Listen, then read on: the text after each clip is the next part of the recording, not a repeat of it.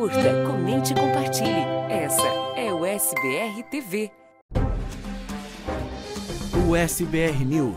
Oferecimento: Easy Insurance. Seguros de saúde, de viagem e de vida. 321 344 1199. Gondin Law. Suas metas, nossa missão. Agende a sua consulta com a gente. Sling TV, a maior provedora de canais brasileiros nos Estados Unidos. Assine já. Can Happen. Acidentes acontecem. Ligue agora mesmo e fale com um dos nossos atendentes. 689 233 8563.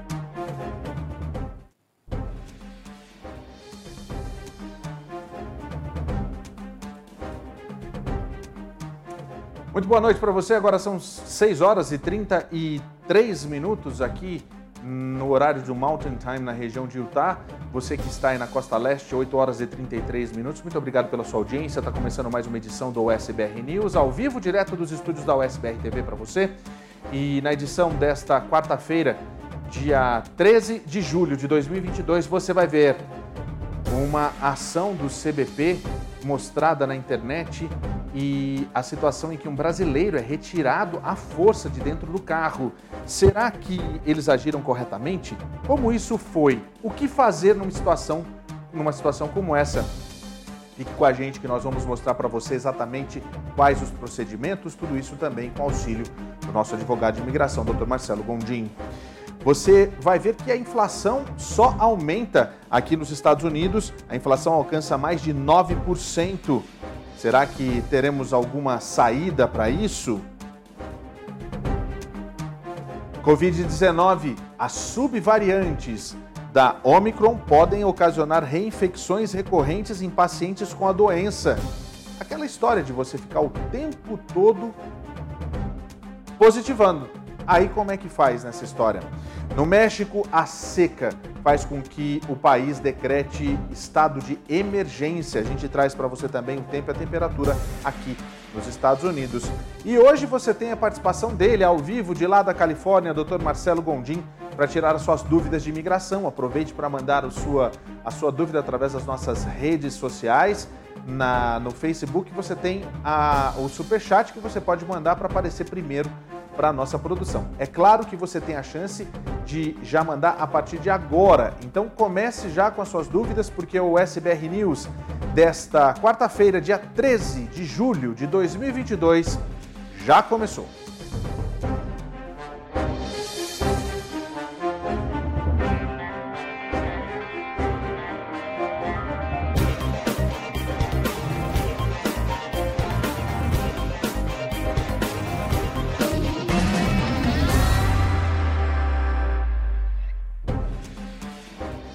Muito boa noite para você, seja muito bem-vindo ao SBR News. Eu sou Paulo Sérgio e essa é o SBR TV, a TV que representa você que é imigrante em qualquer lugar do mundo. Você pode assistir a nossa programação através das nossas plataformas digitais.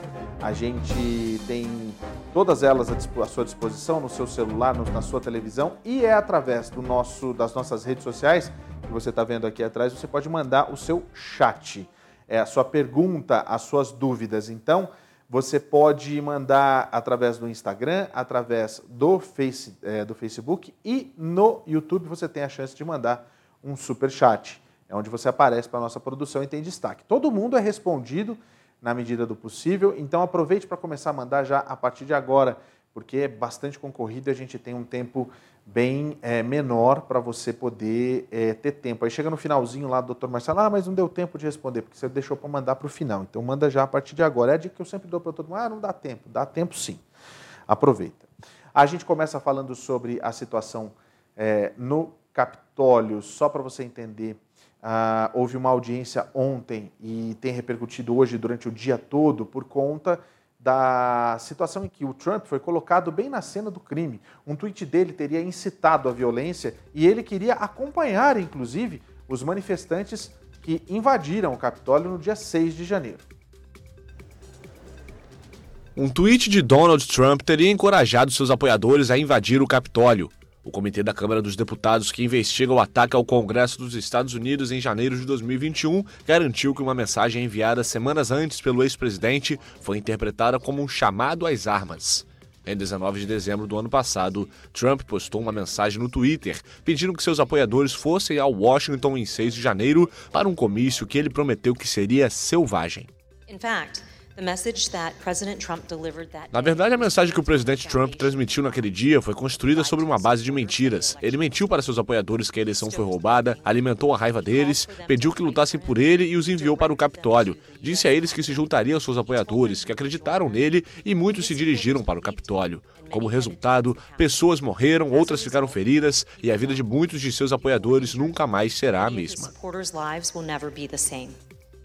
Em 6 de janeiro de 2021, milhares de apoiadores de Trump, incluindo membros do Oath Keepers, Proud Boys e grupos nacionalistas brancos, invadiram o Capitólio na tentativa de impedir a certificação da vitória eleitoral de Joe Biden. Cinco pessoas foram mortas no ataque violento. O comitê tenta determinar se Trump e seus aliados desempenharam algum papel no planejamento ou incentivo dos eventos daquele dia. A comissão parlamentar destacou ainda que o ex-presidente republicano tentou entrar em contato com uma testemunha não identificada da comissão que não atendeu a ligação e notificou seu advogado.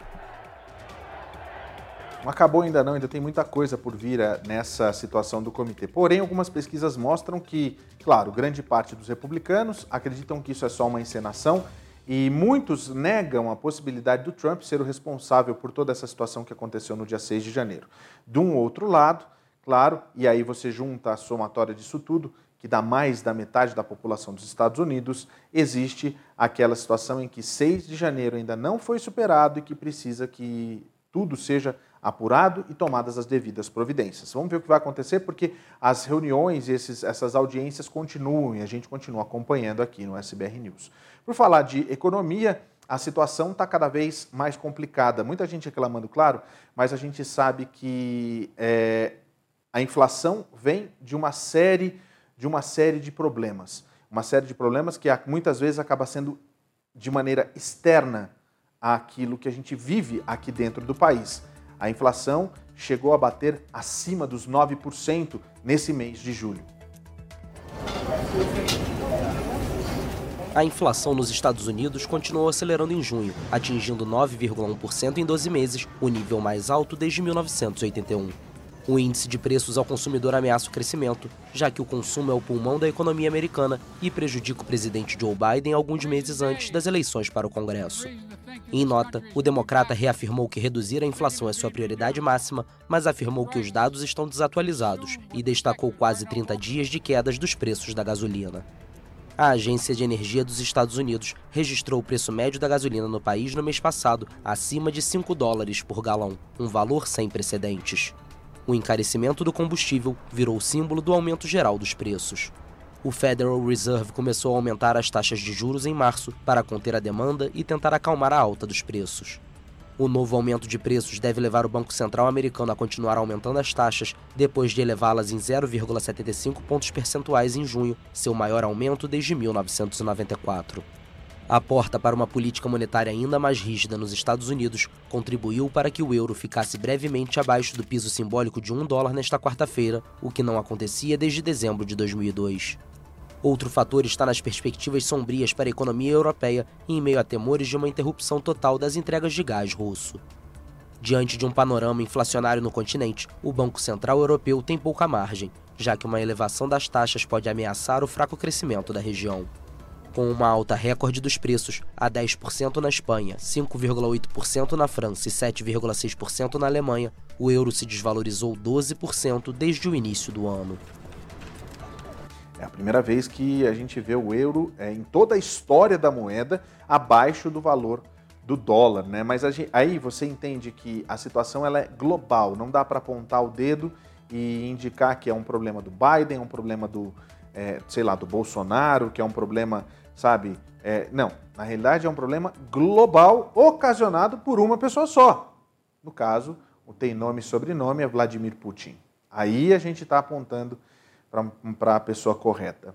O presidente Joe Biden desembarcou hoje em Israel. É, essa, essa visita faz parte de algo bastante controverso, porque muita gente gostaria que o presidente Joe Biden não fizesse essa visita, porém é possível também que ele consiga trazer bons frutos dessa viagem, que é a primeira que ele faz nesse mandato.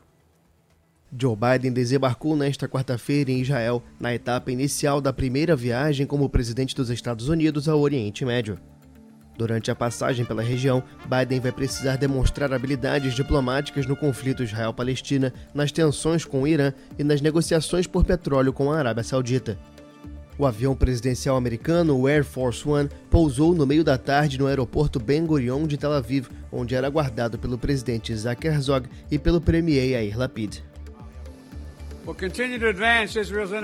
Vamos continuar a avançar a integração de Israel na região, expandindo formas emergentes e engajamento como a cúpula I2U2, que vai aproximar Israel, Estados Unidos e Emirados Árabes, além da Índia, e aprofundar a cooperação econômica entre Oriente Médio e Indo-Pacífico between the Middle East and the Indo-Pacific. Depois de Israel, o presidente americano vai visitar a Arábia Saudita na sexta. Antes, ele vai se reunir com autoridades israelenses para reforçar a cooperação contra o Irã, além de se encontrar com líderes palestinos que consideram que Washington não impede a agressão israelense. Irã e Israel eram aliados na primeira visita de Biden à região em 1973, quando era senador, mas agora o Estado hebreu considera Teherã a principal ameaça. Só para esclarecer, é a primeira viagem que ele faz para essa região. Biden já viajou bastante aí, foi para o G7, foi para vários lugares. O único lugar que ele ainda não foi é, foi a Ucrânia e o próprio Zelensky disse que sabe que ele é extremamente ocupado e que, claro, quando tiver uma chance, ele vai estar tá pisando os pezinhos lá na Ucrânia. Antes de eu falar, dar um recado para você, eu quero dar um recado para você que está assistindo o programa agora, que é para você mandar sua, sua dúvida de imigração para o Dr. Marcelo Gondim já a partir de agora, já nesse instante.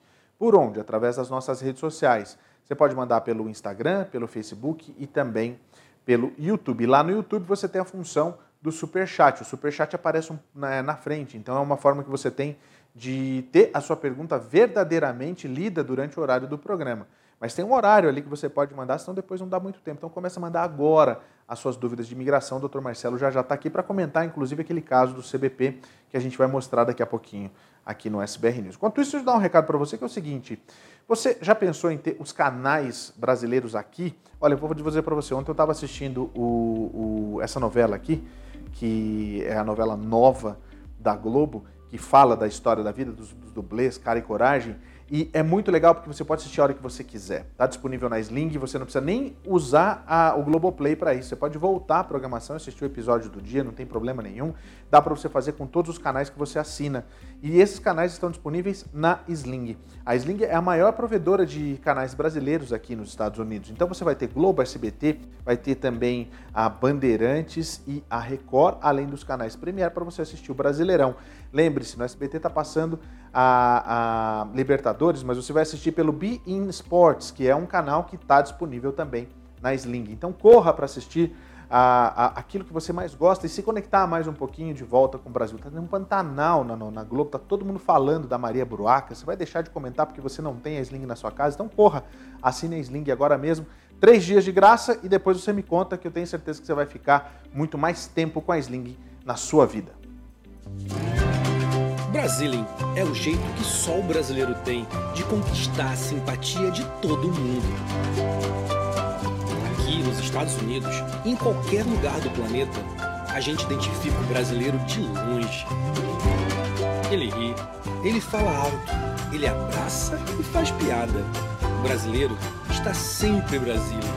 Assim mesmo com S, porque a gente vem para o exterior, mas não aceita mudar o nome do nosso país. O Brasil está no sangue, está na alma, está em nossas atitudes. Nós, brasileiros, somos assim, Brasilzando, amando, sorrindo, fazendo amigos. Ou, em inglês improvisado, mas do nosso jeitinho, Brasília.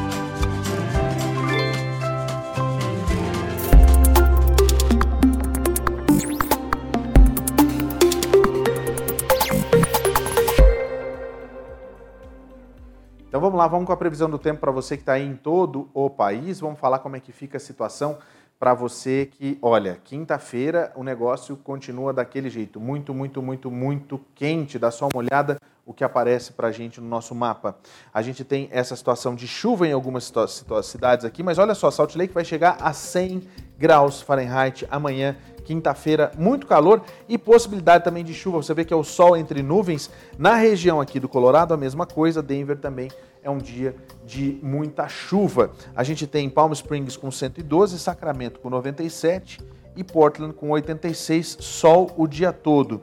Na região aqui que a gente tem de Nevada, né, a Las Vegas segue com aquele calorão absurdo. Dallas e San Antonio no Texas com possibilidade de chuva ao longo do dia, Santo Antônio do Texas 102 e Dallas 105. A gente tem Minneapolis com 87, um dia com possibilidade de chuva, mas aqui é mais amena, não é aquele vermelhão. Você vê que ele está mais amarelinho, mas ainda assim é algo que a gente tem que prestar atenção, tá?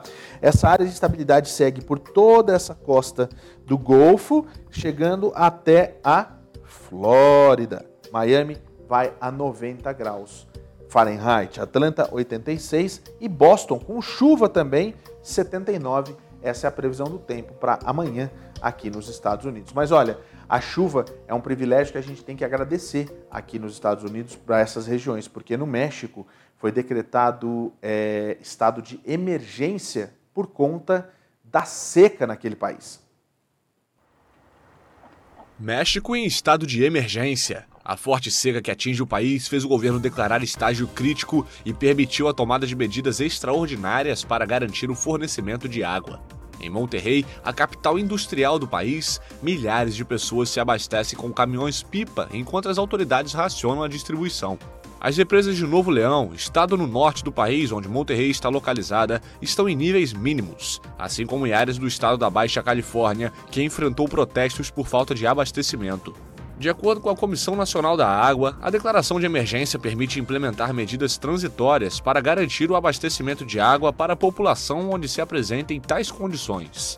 As medidas temporárias ordenam que os titulares de concessões de água para uso agrícola ou industrial permitam sua utilização por terceiros.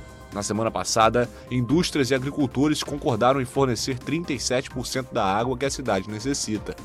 O limite das concessões de uso da água existentes também está previsto para que o líquido seja destinado ao uso doméstico e público. Por meio de um decreto, a Conágua detalhou que em diversas bacias do país foram apresentadas secas na modalidade grave, extrema ou excepcional. Olha, deixa eu avisar e dar um recado muito sério para você que está assistindo o nosso programa, que é o seguinte: acidentes acontecem a todo tempo, a todo instante, de verdade mesmo e você não pode dar mole não. Você já viu aquelas propagandas das pessoas que, é, principalmente na TV americana, que eles chamam para você ligar para um número e daí você liga em inglês, às vezes você não consegue desenrolar, está nervoso demais, não consegue saber quais são os seus direitos? Pois é, agora você tem a Can Happen. A Can Happen te atende em português para qualquer tipo de acidente que você tenha sofrido, principalmente os acidentes em que você é, acaba sendo vítima e você tem direitos. E você vai ter toda uma equipe para cuidar do seu caso, cuidar de você, física, material e emocional. Pode ter certeza disso. O telefone está na sua tela, 689-233-8563. E essa ajuda é de graça. Você entra em contato com eles, em português mesmo, você vai saber tudo o que pode ser feito para que você tenha os seus direitos na sua mão. Olha, muita gente já teve grandes compensações por conta de um acidente de trânsito. E não é porque elas estavam aqui com o seu green card, ou então são residentes, ou estudantes estão dentro do seu status. Não, qualquer pessoa, independente do status, pode pedir esse auxílio para Can Happen. Entre em contato nesse momento com 689-233-8563 e agende uma consulta, converse com eles. Não precisa nem agendar, você vai ter o seu atendimento já imediatamente. E você vai saber tudo o que você tem direito nesses casos. Porque, gente, acidentes acontecem e se can happen, ela pode ajudar você.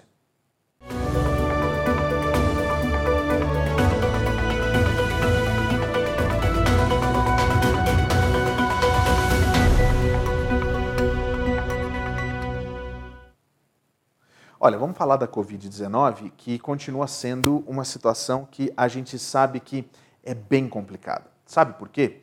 porque voltam a acontecer as, as infecções pela Covid-19 a todo tempo. Essa nova variante, que é uma subvariante da Omicron, que você já conhece, tem causado reinfecções constantemente. Eu conheço pessoas que pegaram o Covid e não ficam negativadas durante semanas, muito além do que aquele tempo que a gente sabe que seria o normal para quem tem a doença. Por que será que isso está acontecendo? A gente explica para você. Ao ser infectado com o vírus da Covid-19, Ebert não imaginava que o vírus poderia ser tão persistente. Foram dois meses testando positivo, o que levou ao adiamento de uma cirurgia de pele. Eu realizei três exames e todos testaram positivo.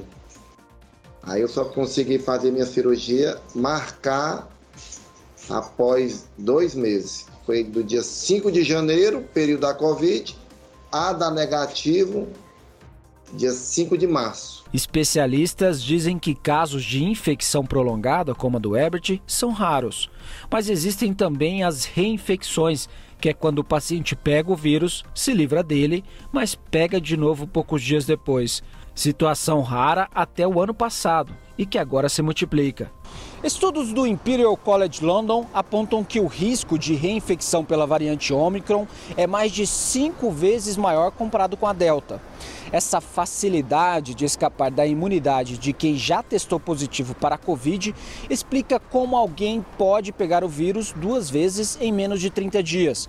E os especialistas também têm outras explicações é bem possível que você possa ter pego uma vez por um Delta e uma vez por um Ômicron, uma vez por um Gama, uma vez por um Ômicron, uma coisa nesse sentido, em um curto período de tempo, desde que você tenha tido contato com outras pessoas. Né? Com a infecção da Covid oferecendo uma imunidade ainda pior, a vacinação, inclusive de reforço, segue fundamental. A vacinação de grande quantidade da população e a manutenção desses anticorpos em grandes quantidades, que significa dose de reforço, vai manter, vai continuar fazendo com que a gente evite as mortes, que a gente evite as internações, mas também pode ter um papel importante, significativo em diminuir a transmissão da doença, diminuindo novos casos e diminuindo a chance de surgir novas variantes. Olha, é aquela coisa, vacina ainda é o melhor remédio para esse caso de Covid. Você viu? Você pode pegar, igual gripe, você pode pegar uma, uma gripe de uma variante, depois você vai pegar outra, vai pegar outra e vai estar sempre gripado. Então, se você toma a vacina corretamente, a vacina do ano passado vai te ajudar para esse ano, a outra vai, e assim por diante. Então, faça isso, não deixe de se vacinar. Os números estão diminuindo em muitos países, é bom a gente ficar de olho, o número de casos estão aumentando absurdamente. Ontem a gente teve 428 pessoas que morreram aqui nos Estados Unidos por conta da Covid-19. Não dá para a gente dar mole.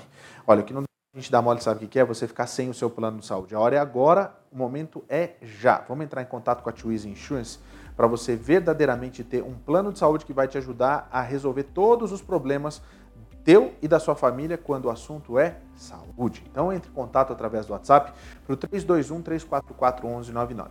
Esse telefone você vai conversar com o pessoal do atendimento, é um atendimento de excelência e você vai ter inclusive a orientação de qual plano de saúde serve para você, para sua família, independente do seu status imigratório, independente da sua situação aqui no país. Você tem direito a contratar um plano de saúde, sim. Claro, se você está vindo do Brasil, por exemplo, você pode ter o seu plano de viagem, né, o seu seguro de viagem durante 60 dias. Nesse meio tempo, você vai estar tá colocando em prática o seu plano de saúde e você nunca vai ficar sem cobertura.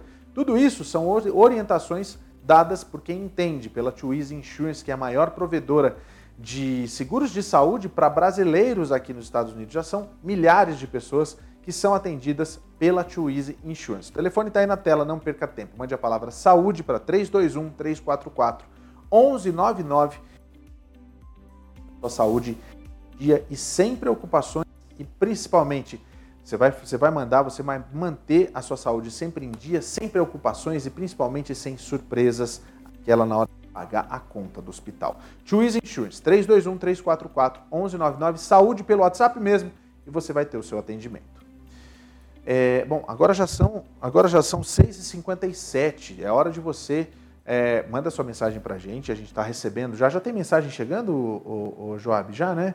Já está chegando mensagem e daqui a pouco eu vou estar tá esperando. Lembrando você, ó, a gente tem todas as nossas plataformas, então a gente tem quatro só para você é, concorrer com essas, essas pessoas que estão mandando perguntas. Então agilize, mande agora para você ter suas dúvidas respondidas daqui a pouco pelo doutor Marcelo Gondim. No Brasil, a Polícia Federal é, ativou uma operação marítimos e prendeu muita gente. São 350 pessoas que estão trabalhando para a Polícia Federal nessa operação que visa combater o tráfico internacional de drogas. A Polícia Federal realiza hoje a Operação Marítimo, numa tentativa de desarticular uma organização especializada no tráfico internacional de drogas e lavagem de dinheiro. Os criminosos agiam principalmente nos terminais portuários do Nordeste e Sudeste, tendo como bases as regiões de Natal, Salvador e Baixada Santista.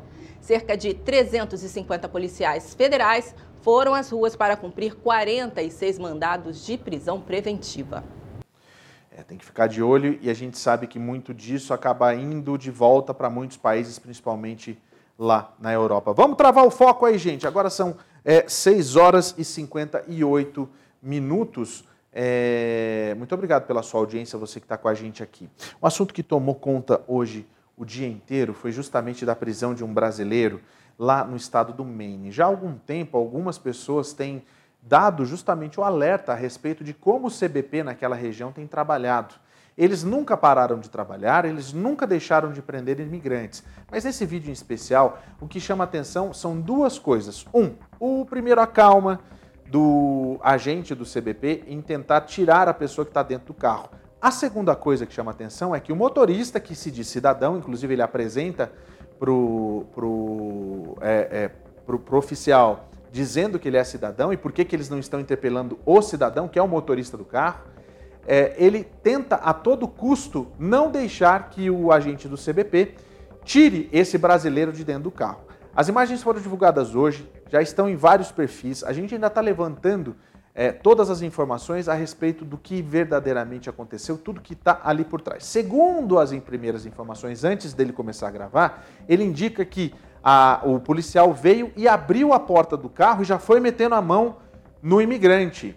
E lá pelas tantas, ele informa que se trata de uma denúncia Tony, coloca para mim as imagens agora na nossa tela aqui para a gente poder. A gente vai falar de imigração agora, mas é caso de polícia. Coloca aí para a gente ver, vamos lá. You can't, I need to talk okay, to him. I'm recording you. That's fine. You can record you me can't all you take him out of my car. Yes, I can. You cannot. I can. You cannot. Who says it? What's Sir. your name? Sir. Hey. Right now. What's your name? Hey, right now you're in the middle. You're interfering with an investigation. Senor, What's your name? Necesita hablar con usted. Venga aquí, senor. No, he's not leaving the car. Ok, fine. Olha lá, ele fala, ele não vai sair do carro. E ele falou, ó, eles falam em português. Não, não fecha não, ele não é suposto a fazer isso. Ele não, pode fazer isso, tá vendo? Vem aqui. Okay, I, hey. I'm recording you. Ok, senhor, quer ir para a carcel? Ou quer uma audiência de okay. imigração? You, Sim, não. you just open my door. You're not supposed hey. to open the door to senhor, the car.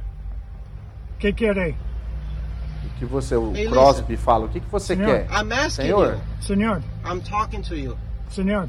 E, o, e o, você vê que é o motorista falando, eu tô falando com você. O cara Senhor. não dá a menor atenção pro motorista, né? Você não venha comigo. Você vai à carcela, entende? Se você não vem comigo, você vai ser preso, ele Senhor, fala, né? O que querem? O que, que você quer fazer? Essa é a última chance, senhor. Essa é sua última chance, né? Não, fica quieto. Senhora, hey, arrestado antes por la imigração ou não arrestado antes, você vai à minha oficina. Você vê, ele fala, se você não foi preso ou preso antes por conta da imigração, você vai comigo até o, a, o meu escritório? Como disse, coopera para você ver os papéis que você tem lá. Você tem que. Não, yes, I can, because it's not. Yes, you know what? Stop, sir. Why are you telling me to stop? I know my rights. Come here. No. Come on. Você vê, ele fala, eu sei os meus direitos. Na hora que você viu, na hora que ele fala para ele que ele abriu, o senhor abriu o meu carro. Daí ele, ele não, ele não, ele não fala, você quer saber? Você fica quieto aí, você para, né? Senhor. Quer dizer, o policial, ele, ele chamou o outro ali, o outro policial já vai colocar as luvas porque ele vai meter a mão no cara, tá vendo? Is the boss around here? Ele pergunta se o chefe tá por aí. Does he have any ID on him? Is the boss around here? Aí ele falou: Você tem alguma identidade com você? Tá vendo? Agora o outro que veio ali já veio pra enfrentar o cara. What's, what's your name? He's in the car. Ele fala assim: Ó, o supervisor tá lá no carro. Tira. Venga aqui. No, he's busy right now. Senhor, hey. Did you use his driver's license? No, I, when I asked him, he told me he doesn't speak English. Você viu? Ele fala assim: esse cara não fala inglês. Are you allowed to just open people's door and like? Well, so it's a traffic stop, so we have to identify. Yeah, okay, so you. Você viu? Ele tá falando, é uma, é uma parada de tráfico, a gente de tráfego, né? A gente tem, tem que identificar as pessoas. Tudo bem. You told me he didn't speak English, and then he refuses to answer where he's from. Ele tá se recusando a falar de onde ele é. where he's from. You can't just like avoid people. Listen, there's a reason why we're down here. We don't always come down here. We get a complaint that there's contractors down here with numerous undocumented aliens. Então, nós temos um. Aí, é, essa é uma parte muito importante que ele fala assim: nós temos um. um, um... Ô, Tony, você consegue parar um pouquinho aí? You gonna get identification? I do. Você viu? Ele fala assim, volta aqui para mim. Ele fala o seguinte, ó. É, ele fala assim: você tem alguma identificação? Eu queria que você fechasse naquela outra câmera aqui que eu tenho a televisão aqui também. É, você tem alguma identificação com você? Olha, a gente recebeu um, um, um, uma denúncia de que esses, esses contractors aqui, eles contratam muitas pessoas sem documentos. Isso é uma dica ou pode ser simplesmente uma situação é, isso pode ser uma dica ou simplesmente uma situação de que verdadeiramente é, é, houve uma denúncia a respeito disso ou que eles fizeram isso por fazer porque é um processo. Não, é muito fácil eu falar aqui que é só uma, é uma, é uma situação de denúncia. Continua pra gente aqui, Tony, vamos lá. But no, why are you asking him and not me? I'm the one driving the car. We're gonna have to take him. É, nós vamos ter que tirar ele daqui. I'm recording you guys. You guys are about to get famous. Senhor, vem cá aqui. Faça o que você quiser. O cara ali de trás, ele fala, faz o que você quiser ali. You can't pull him. Hey, listen, listen. We can't be you can't just pull him out of the car. Step up, sir. Step up. Why? You can't just pull him out of the car. Olha lá. Ele acaba indo, ó. Ele acaba indo, o cara bate a porta do carro. O cara bate a porta do carro ali ele acaba indo. E agora você vai ver aqui no cantinho da imagem, porque ele continua gravando, o motorista continua gravando, e ele vai mostrar o que está acontecendo pelo retrovisor. Quer ver? Olha lá. Ó. Você, tem, você é cidadão? Você tem algum visto aqui? Ele pergunta.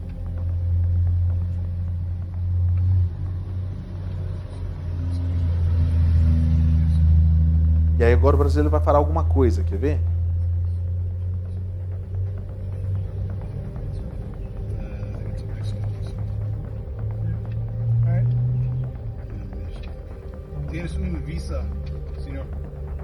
Olha lá, ele tem, tem algum visto, ele só balança a cabeça assim, não? Comigo. Olha lá, ali mesmo ele acaba sendo levado. Senhor. Que situação, né? Você vê, ó. E ele acaba sendo levado, ele grava até o final quando acontece isso. É, esse é um brasileiro sem documentos, né, que estava indo trabalhar na região do Maine. E quem estava dirigindo com ele possivelmente é um amigo ou, de repente, até o contratante. A gente não tem as informações a respeito de quem são essas pessoas envolvidas nesse vídeo. É um vídeo que já viralizou, principalmente nos grupos das comunidades aqui dos Estados Unidos. E eu já estou com o sinal aberto no meu canal no YouTube, né? Então é o seguinte, deixa eu só aproveitar e chamar o Dr. Marcelo Gondim, se alguém puder chamar o Marcelo Gondim e colocar para mim no ar, justamente para a gente poder falar com ele agora. Marcelo, Primeiro, boa noite. E eu queria dizer para você, o procedimento do CBP foi correto? A forma como eles abordaram? Segundo a informação, eles teriam aberto a porta, e é o que parece, na verdade, que ele abriu a porta e já queria arrancar o brasileiro dali de dentro. Isso foi no Maine. O Maine está naquela nossa lista lá de estados para você não entrar, você que é imigrante sem documentos, é isso? Boa noite. Boa noite a você e a todos. Então, é, existe uma regra do, da quarta emenda contra é, search and seizures, né, contra você apreender a pessoa ou bens e também de fazer um search, né, é, revistar a pessoa, essas coisas. Essa regra não tem validade até 100 milhas da fronteira, fronteira norte ou fronteira sul.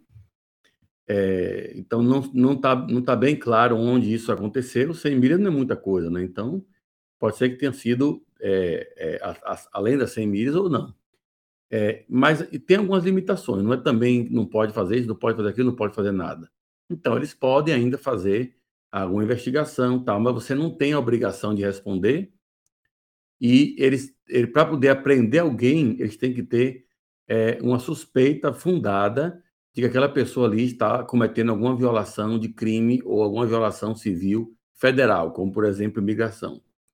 É, eles não podem inferir que você é um imigrante só porque você tem um sotaque, ou você não sabe falar inglês, ou por causa da sua nacionalidade, por causa da sua da, da cor da pele. Eles não devem usar isso como motivo para inferir que a pessoa está fora de status ou ilegal de alguma forma. Então, tem algumas limitações, mas esse caso aí a gente vai ter que ouvir mais sobre isso depois, quando as peças caírem, né? Porque aí sai a reportagem, a gente não sabe os detalhes que estão no boletim, né? Na realidade ali, o policial fala assim que se trata de uma parada de trânsito, o que chega depois. Mas me parece que, sabe aquela coisa de desculpinhas que eles vão dando uma atrás da outra para tentar é, persuadir a pessoa a se entregar? E detalhe, muita gente fala que tem aquela situação de que tem que ter, é, no caso você falou de uma investigação, ou aquele documento expedido quando é diretamente para a pessoa, por exemplo, para poder levar dali sem, sem choro nem vela, que é um documento expedido pelo juiz. E nesse é um caso, mandado, aí, por, né? é, por ser uma parada só, ele poderia é, abrir a porta do carro, por exemplo? Isso é permitido, não? Teria que ter é, é, é probable cause. É, reasonable suspicion, probable cause em alguma dessas situações aí. Então, não está claro o que, é que ele tinha. Que ele... Porque quando, quando, acontece um fato como esse, seja com a polícia, seja com Border Patrol, ICE, é, primeiro acontece o fato, aí vai para a notícia e tal. Depois vai ter uma investigação, vai abrir e tal. E se tiver advogados é, a ACLU deve fornecer advogados pra, de, de civil rights para ajudar nessa investigação, pela parte do imigrante, obviamente, e aí nós vamos saber se aquela busca foi legal ou ilegal. Tá, agora duas outras perguntas em cima desse caso também que eu acho que é importante. Um, o brasileiro que estava no volante, que disse que é cidadão, ele agiu corretamente? Não, ele estava agindo de forma correta, questionando aquilo tudo que estava acontecendo e até gravando a situação? Sim, ele pode dizer que é cidadão americano e, e, ele não é obrigado a dizer isso, mas se ele já disse, não tem problema nenhum. E ele estava é, é, é, confrontando os oficiais no caso, né? Agora, tem que ter cuidado, porque e se for smuggling? E se você é cidadão americano, trazendo a pessoa pela fronteira, é, entrando ilegalmente no país, que é o alien smuggling? Então, tem que ter cuidado com essas coisas e, e a gente tem que saber os fatos também todos, né? Mas, basicamente ele não teria nenhum problema, não fez nada errado é, em questionar, mas se a, a, a, o agente do CBP, ou a imigração, ou, ou, qualquer outro agente federal, tiver como articular uma reasonable suspicion para um search, ou um probable cause uh, para um arrest, isso pode acontecer, mesmo é, dentro da CMI. Nesse caso aí, eles falam que se trata de uma denúncia de que o contractor ali contrata muita gente sem documento e por isso eles estão parando e levando todo mundo. É a desculpa que ele dá naquele momento lá. Também me pareceu extremamente. É, é, quando te, te falar nisso, vai falar isso. Sabe, tipo, me pareceu muito isso. Né? Mas a gente sabe também que tem gente muito ruim que denuncia esses casos também, né? Então é tipo essa situação. Mas então tá. Marcelo está aqui comigo já. Você que está aí assistindo a gente já sabe a gente vai começar agora a falar sobre imigração aqui na USBR TV. Você pode mandar suas perguntas, as suas dúvidas todas aqui para a gente, que a gente já está recebendo. O Marcelo já fica, porque a gente já vai começar falando sobre imigração. Você tem todas as nossas redes sociais. Se você que está assistindo agora através do YouTube, também através do meu canal, seja muito bem-vindo. Muito obrigado por você que está aqui para fazer mais esse, engrossar ainda mais esse couro e ajudar mais um monte de gente, né? Vamos começar então é, já claro, né? Sempre, sempre, sempre com as perguntas que já começaram a mandar assim. Ó. Os Melos na Gringa é o nome da, da primeira pessoa que mandou a pergunta aqui. Vamos lá. Olá, doutor Marcelo. Hoje no Instagram saiu uma notícia que quem está fora de status poderá aplicar para o EB3 de acordo com a nova regra e quem tem como advogado pode lutar pelo caso. A gente falou, eu tive com, só para falar, eu tive com o Marcelo ontem lá na Califórnia. E a gente comentou inclusive sobre esse caso, né? Sobre a forma como estão vendendo esse EB3 também, de maneira completamente errada, né, Marcelo? Vai que é sua. EB2 e EB3, né? Estão vendendo bastante aí, com promessas tal. É, nós não vamos estender esse assunto aqui agora, porque já, fomos, já, já, abordamos bastante isso aí, mas assista depois do canal do Paulo Sérgio lá o, o, o que a gente gravou aqui. É, e sempre façam o que essa pessoa está fazendo aí. Perguntem.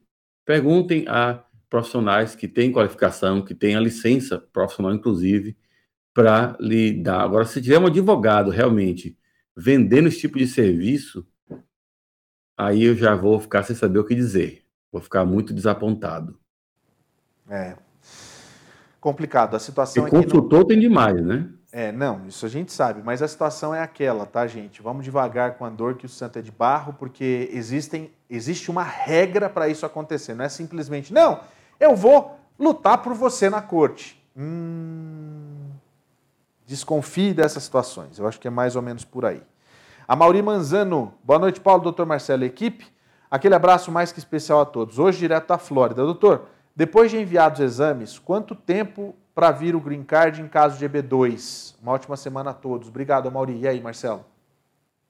Olha, é, não tem uma, não, tá, não tá tendo, não, não, estamos tendo assim um padrão. Né? Estamos vendo os tempos muito variáveis de um oficial para outro, né? Mas eu diria assim uma forma mais relaxada de dar uma previsão, talvez uns dois, três meses mais. Aqui o Paulo fala a seguinte, manda a seguinte pergunta: Olha, eu estou há 12, há 12 meses, quer dizer, um ano nos Estados Unidos, como estudante e entrei no processo do EB3. Vai ser preciso eu, eu pegar os meus antecedentes criminais do Brasil ou vai ser como o. vai ser do condado que eu estou morando, quer dizer, aqui nos Estados Unidos só? Nenhum nem outro. Aqui nos Estados Unidos, você está aqui dentro, você não vai fazer, é, não vai, ninguém vai pedir para você antecedentes criminais. Você vai fazer o biometrics, que é a impressão digital e mais algumas outras coisas, na fase do ajuste de status, e daí a imigração vai ter todo o seu, o seu, o seu antecedente ali. É, background check. É nessa fase que é aquela fase demorada, porque vai para o FBI, né, para fazer a checagem, né, Marcelo? Lembrando que essa, exatamente, lembrando que essa fase aí, a meta da imigração, que eles publicaram agora uns meses atrás, é de que até o final, final do ano, próximo ano fiscal, que vai ser o ano que vem agora, eles vão estar levando seis meses com essa fase do processo. Ah, vamos torcer para que isso verdadeiramente aconteça. É o que a gente torce muito. Vamos combinar? Ó, você vai mandando a sua pergunta para a gente aí através das nossas redes sociais, através daqui do chat, é, tanto do YouTube, quanto do Facebook, quanto do Instagram. O Marcelo está aqui para responder você. Olha só, o Marcelo Blaso, EB3, Green Card aprovado hoje. Posso trabalhar uma semana part-time apenas e já pedir demissão? Ou você recomenda se ficar mais tempo, é, tipo, e full-time? Cada um diz uma coisa. Eu já tenho outro trabalho não, e não pretendo ser cidadão. O Marcelo Blaso que pergunta. Ele está sempre perguntando aqui para gente. É, veja bem, é, o, o que é que a lei fala? Você tem que estar tá aplicando para trabalhar numa empresa, num trabalho é, em caráter permanente, ou seja, não tem um tempo específico para acabar, e é, tempo integral. Se saindo do Green Card, você vai trabalhar na empresa mas nem todas as condições estão sendo como era prometido ou como era acordado, não quer dizer que necessariamente está cometendo fraude.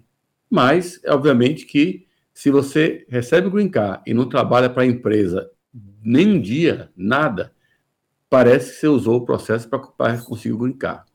E isso pode afetar quando você for aplicar depois para a naturalização, que o Xarai diz que não quer fazer. Mas entenda que o que você não quer hoje, pode ser que você queira amanhã. Tá? A, a coisa pode mudar. Em cinco anos, muita coisa acontece. E o, a tendência normal é a pessoa querer se naturalizar depois de cinco anos. Então, é, eu não quero dizer o que você deve fazer, o que você quer fazer, eu não, eu não quero entrar na sua cabeça para saber qual é a sua vontade, você está dizendo já que não tem intenção, mas é, é, tomar cuidado com isso, porque também se você não trabalha para o empregador, e o empregador é, avisa a imigração que você não trabalhou lá, que você não foi nem compareceu para trabalhar, é, a imigração pode, é, o trabalhador pode querer, o, o empregador pode revogar a petição e a imigração vai, é, então, investigar para ver se você cometeu fraude. Você tinha realmente interesse de trabalhar para aquela empresa ou não. Ou você está cometendo fraude. Então, você tem que trabalhar para o empregador, não tem um tempo mínimo. É, essa especificação, se é full-time ou part-time, já é um, um detalhe já desse processo aí, uhum. mas pelo menos tem que trabalhar para o imperador um tempo. E uma vez que você foi lá, trabalhou, viu que não era aquilo que você queria, não é mais obrigado a trabalhar. Tá? Você Entendi. pode sair. É, inclusive, a gente estava tendo muita. Na época a consulta aqui era 100 dólares, muita gente estava fazendo consulta, porque não é um valor alto, para perguntar sobre isso. Então, eu estou já explicando a vocês aqui, a gente aumentou o valor da consulta para não ter esse tipo de, de consulta com, esse, com essa situação, mas não é porque eu não quero responder, não. É que eu não quero que você gaste com uma coisa que no meu vídeo está explicando já. Já fiz um vídeo ano passado. Você não é obrigado a trabalhar, ninguém pode ser forçado a trabalhar. A 13 terceira emenda da Constituição já foi, é, já é, é, é, já foi adotada muitos anos atrás, é, centenas de anos atrás, vamos dizer assim, né? Então, é, você não tem a obrigação de trabalhar contra a sua vontade. O máximo que o empregador pode fazer é pôr uma cláusula no contrato, dizendo que se você não trabalhar durante certo tempo, um tempo razoável, para o contrato não, também não ser abusivo, né? É, eles podem lhe cobrar o valor que gastaram com o processo para você. O que, voltando a falar dos, das agências né, de EB3, geralmente você paga o processo todo, que é um, uma fraude. Exato. Você paga o processo todo. Então, você pagando o processo todo, eles vão cobrar de você o quê? Então. É. E tem que tomar cuidado porque, na realidade, assim, existem direitos e deveres tanto de uma parte quanto da outra. Né? E, e, imagine que lá na frente tudo isso pode te dar um problema ainda maior se você não cumprir com aquilo que você prometeu. Sabe o que eu falo? É aquela coisa de você ir fazer uma entrevista para um visto de, de turismo e você chega aqui e você casa. Aí depois a, imigração vai te questionar, mas você, né? Você mentiu para mim lá atrás. Está errado isso daí.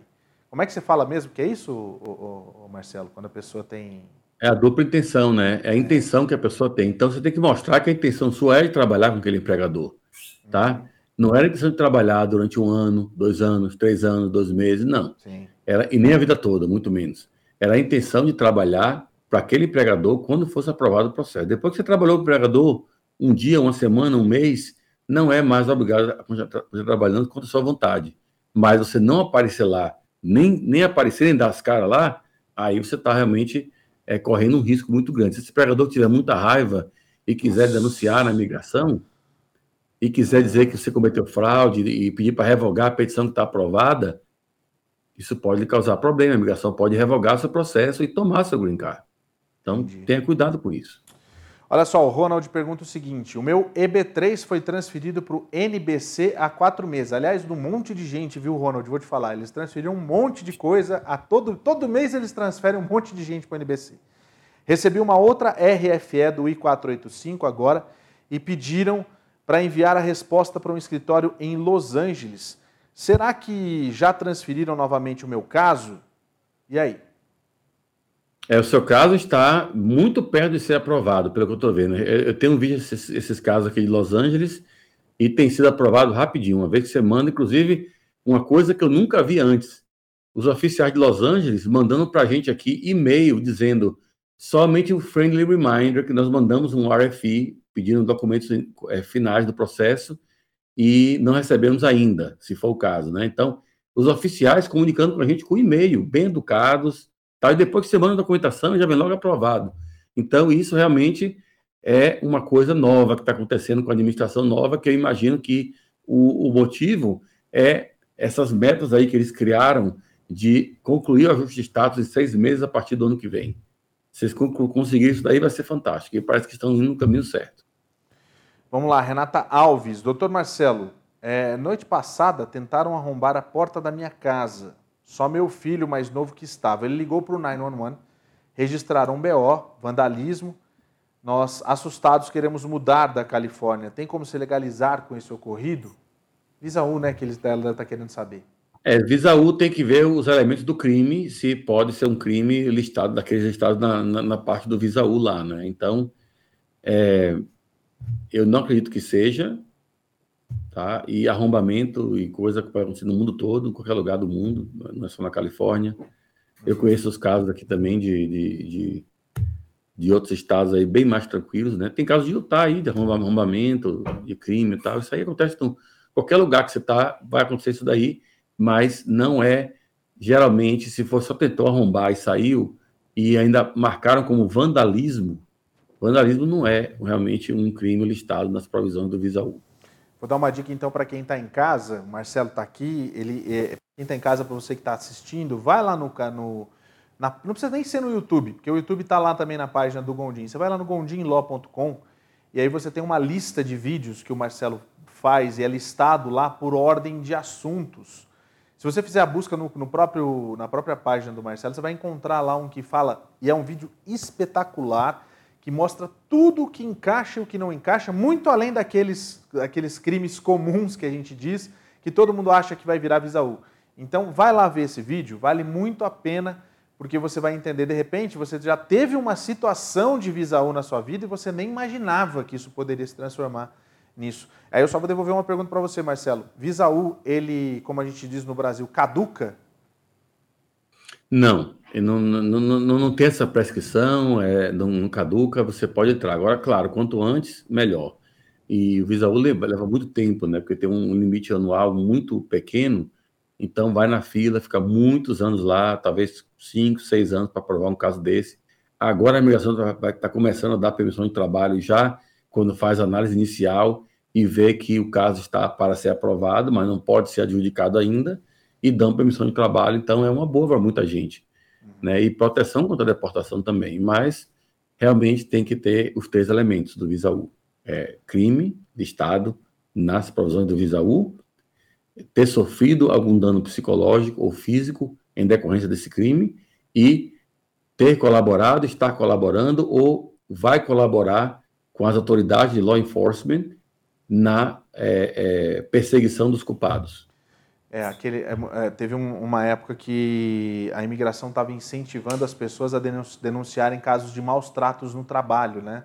Eles estavam dando essa, essa, esse suporte e aí, no caso, eles não receberiam um visto normal, ia ser um visto 1, né? Porque entra a história do maus tratos, as coisas, né, Marcelo? Era aí, alguma coisa mais ou menos assim. Isso. Né? Exatamente. Eles não são bobos, porque sabe que o processo demora um monte, mas pelo menos a gente está ajudando, né? Alguma coisa assim.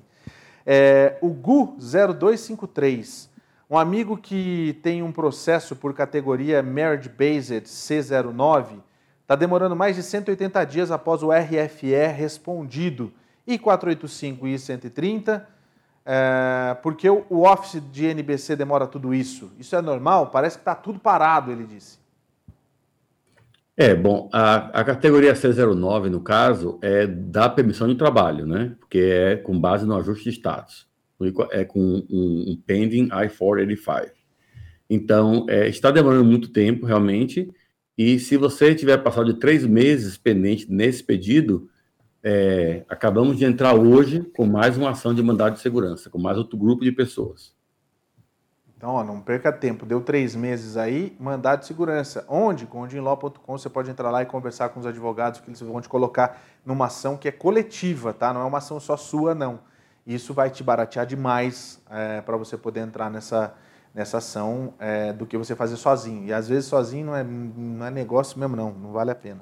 E o, e o principal, Paulo, que muita gente não, não se toca, é que você não precisa ser nosso cliente para entrar em nosso mandado de segurança. Ah, Só precisa ser, estar tipo, com o processo principal, né? É isso. O processo principal Exatamente. não precisa estar com você. Então, é, você tem que estar. Não, pode não ser nem meu cliente, você está com outro, outro escritório lá, mas hum. quer entrar no mandado de segurança que a gente fez aqui? Pode. E principalmente porque está na Califórnia, tá? Você fazer uma ação judicial contra a imigração, o lugar que você está é importante para isso. Não é igual à imigração que é federal, é a mesma coisa no país inteiro.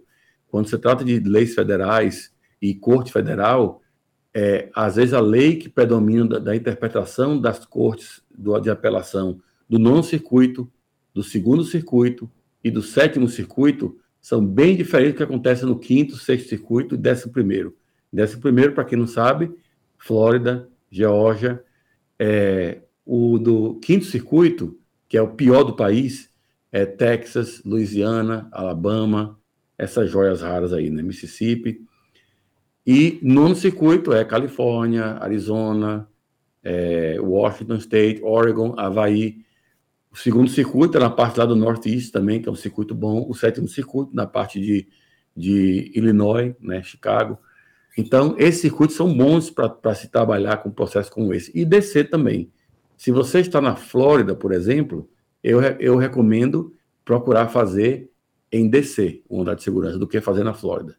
Ou entrar no nosso mandado de segurança ou em outro qualquer, como coautor, porque já tem um plaintiff, né, um autor sendo a âncora para aquele processo estar naquele lugar. Os outros podem entrar de várias partes do país e não tem problema de jurisdição, ou melhor, de venue, porque a imigração não pode, ele não deve, né, no caso, contestar o, o, a jurisdição, porque eles estão no país inteiro, então eles respondem no país inteiro. Mas uma pessoa mora é um dos motivos para dar naquela jurisdição, naquele venue. E aí a gente usa uma pessoa que é o, o âncora e o resto pode entrar tendo alegria. Eita! Olha só, você que está assistindo a gente aí, aproveita para mandar sua mensagem para a gente aqui. Eu estou com o Marcelo Gondim, direto lá da Califórnia. Você manda sua mensagem através das nossas redes sociais, no Facebook, no YouTube e também no Instagram. Você pode mandar através do YouTube ou Superchat. O Superchat é aquele que vai aparecer em destaque para a nossa produção, para a gente poder fazer a pergunta aqui. Você pode mandar também durante o chat. Normalmente, a gente está rolando, agora são 7 horas e 20 e 8. Eu esqueço que esse óculos eu tenho que olhar assim, senão eu não consigo ver. 7h28 agora aqui, 6h28 lá na Califórnia. O Marcelo já fez 10 horas de jornada de trabalho lá, atendendo mais ou menos uns 25 ou 30 pessoas durante o dia. Está cansado, mas está com a gente aqui fazendo o seu melhor. Não, eu exagerei, né, Marcelo? Não foi tudo isso, mas hoje, hoje foi puxado. Hoje é dia de reunião, né? É. Reunião, depois vários appointments já diferentes. Inclusive, é. muita tristeza. Hoje tive dois appointments já de, de processos negados por consultores, feitos por consultores. Nossa, cara. E, e, pessoas contando a história da vida e olhando lá o processo e olhando como foi feito, a dizer, nossa senhora, é, muito, é muita coragem de pegar um dinheiro da pessoa para fazer um processo desse jeito, mas infelizmente está acontecendo bastante. Os consultores estão em alta, porque eles investem muito no marketing, né? Sim. Tem uns aí que conseguem atores. Aí o que, é que você faz? Pega um ator da Globo lá, qualquer, Dá aí um contato e fala assim: eu faço para você o processo de graça. Mas não é um processo complexo de aprovar um ator que tem prêmio, que tem isso aí. Não é, não é tão difícil aprovar esses, esses, essas pessoas. Então, você vai e faz o processo para um atleta, um, um, um ator, aprova grátis e como uma, uma como é que diz, a forma de é uma contrapartida, né? É uma permuta. É uma pergunta, é isso aí. Permuta. Esse ator vai ficar fazendo propaganda é, é, para você. Só que você não é ator. Se você não é ator da Globo, você não vai entrar no EB1 Extraordinary Ability. Exatamente. Você vai entrar no EB2 National Interest Waiver, que não tem nada a ver com o ator. E aí você não vai. A experiência que o ator teve foi tudo VIP. Nem teve que pagar pelo processo, porque ele queria ter o benefício, foi oferecido. Você faz só três, quatro comerciais aqui falando da gente, tá tudo bem. Mas o, o, você, quando for pagar seus 30 mil dólares por um caso lá, é, às vezes fraudulento, às vezes feito por pessoas que não são credenciadas, não são capacitadas, consultas feitas por pessoa que não tem licença. Quando você passar por essa situação, aí você vai ver que você procura o ator lá e fala assim: oh, você falou que era tão bom lá, pô, e aí? É, aí não tem. E veja o que vai acontecer. Aí não tem jeito não, viu? Vou, vou falar para você. Tem uns casos aí, é, sei lá, vou vendo uns nomes que... Eles, eles se arrependem muitas vezes, inclusive, depois quando eles descobrem aquilo que eles fizeram. Que é falcatrua, né? né? É, é, realmente. Muita gente que se arrependeu, confesso. Raoni Abreu, ele mandou o seguinte... Olá, boa noite. Fiz um trabalho para um americano já faz um ano que não me paga. Já mandei invoice, liguei, mas ele não paga, eu posso processar ele da entrada em algum processo que eu posso me beneficiar? Tá faltando informação aqui, né, Raoni? O, o Marcelo. É, ele quer se beneficiar com talvez um Visa U. Não, não tem, porque isso aí não chega a ser. A não ser que você possa provar que isso aí foi tipo é, é, crime de, de, escravidão ou involuntary servitude, alguma coisa assim. Eu acho que não vai ser o caso, é mais uma questão contratual. Ele chamou você para fazer um trabalho, você fez, ele não recebeu você tem que fazer aí realmente é mandar uma, uma ação na, no Pequenas Causas contra ele, tá? Não tenha medo que você está fora de status, ou se é que está fora de status, não tenha medo, meta mesmo uma ação no Pequenas Causas. Se for um valor maior do que Pequenas Causas, vá para a corte normal, entre com o processo, entendeu? E se você fez um trabalho na casa ou na propriedade de um americano e esse americano não pagou, você pode pedir o que eles chamam de mechanic, mechanic lien, né? Que é que você pode colocar um gravame naquela propriedade e a pessoa não pode nem vender a propriedade depois, até pagar você. Então você pode fazer esse tipo de situação, desde que o trabalho que você fez não seja exigido ter uma licença. Agora, se você Por exemplo, tem estados onde você não pode fazer certos trabalhos se não tiver uma licença de contractor, general contractor. Então, a Califórnia é um desses estados. Na Califórnia, se você faz um trabalho como general contractor e não tem licença de general contractor e o trabalho passa de 500 dólares, mesmo que você faça um trabalho bonitinho, ele pode falar, não vou lhe pagar, e você não tem nenhum recurso, e não pode ir para a corte cobrar e não vai ganhar. Porque você fez um trabalho sem ter licença. Mesmo que você prove que o americano sabia que você não tinha licença e ainda escolheu você porque sabia que você não tinha licença. Isso para desencorajar você de, de, de, agir sem ter a licença.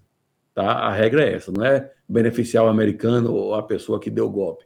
É não, não querer que as pessoas façam esse trabalho sem licença. Mas a Califórnia, como você sabe, e se não sabe, vai saber agora, dá qualquer tipo de licença profissional, independente do seu status imigratório. Uhum. Tá? Então, você pode ser general contractor na Califórnia, mesmo estando ilegal, com ordem de deportação, o que for, eles não querem saber. Passou na prova, mostrou a competência profissional, está aqui a sua licença, não tem desculpa você de trabalhar para alguém sem licença. Mas, Mas tem... eu quis falar isso aí para você saber que as cortes são, estão aí para ajudar e dificilmente um juiz vai deixar a pessoa dar esse golpe só porque você é imigrante e a pessoa é americana.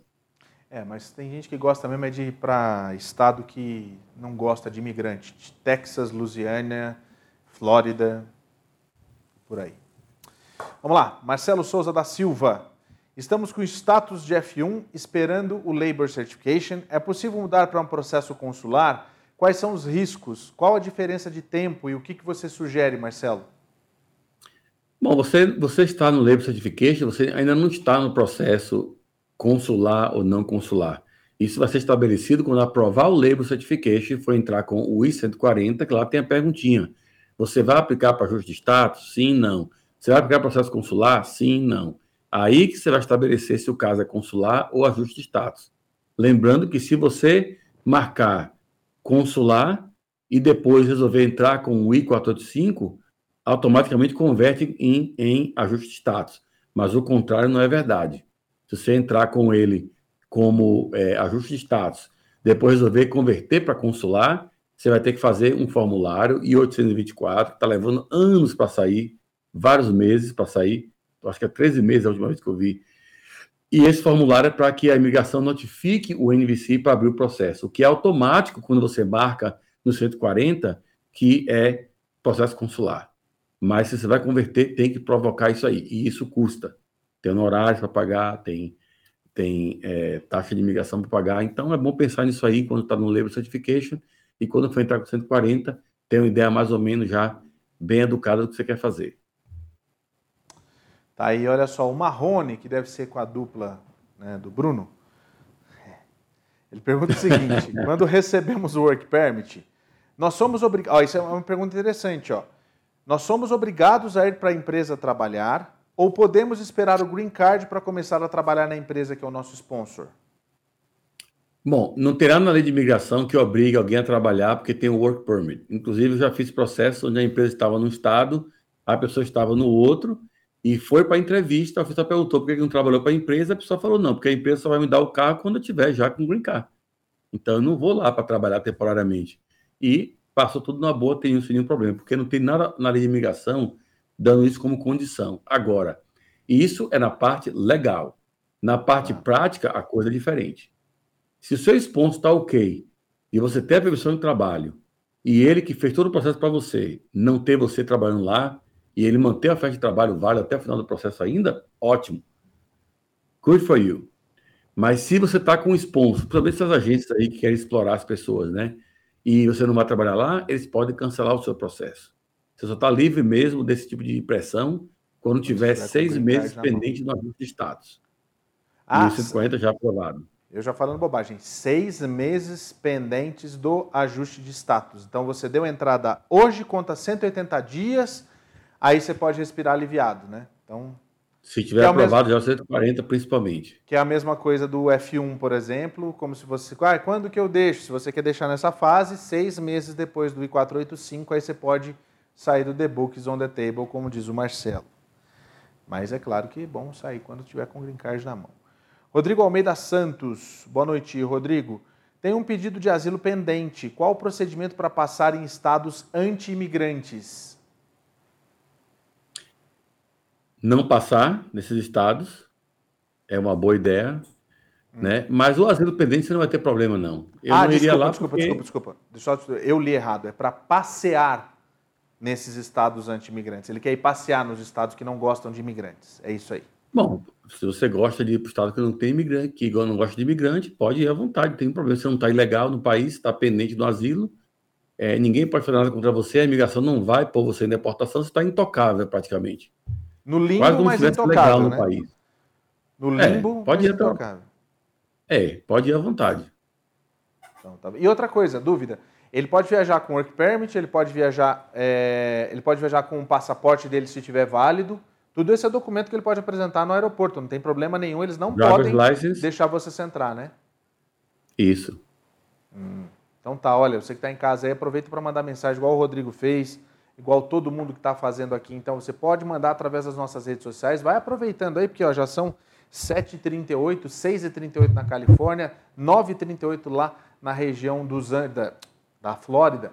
Isso, o pessoal que está na Flórida, lá em Nova York, em Boston. Deixa eu aproveitar falando em Boston, amanhã o Ronaldo, lá do Bazar de Boston, vai estar com a gente aqui ao vivo para falar a respeito dessas prisões. Ele que tem sido é, testemunha de muitas dessas prisões, ele recebe muita, é, muito depoimento das pessoas e ele vai falar para a gente a respeito disso, porque já faz algumas semanas que ele vem falando sobre as prisões no Maine e hoje a gente tem esse vídeo que a gente mostrou agora e o Marcelo comentou, ele vai falar mais a respeito da situação nesses estados. Obrigado, viu, Ronaldo, por atender a gente e aceitar nosso convite. É, Marcelo, tem mais pergunta aqui, ó. Banda Emanuel. Boa noite, vim nos Estados Unidos a turismo com a minha esposa. Ela vai voltar e eu vou ficar mais um mês. Isso pode prejudicar quando nós voltarmos aos Estados Unidos mais adiante? Ele agradece. É, agradece. Depende do mais adiante, né? Se o mais, mais adiante é uma semana depois, pode prejudicar. Uhum. Mas se vem daqui a mais seis meses, um ano, não vai prejudicar em nada. A conta é simples, gente. Você fica seis meses aqui, fica seis meses no Brasil.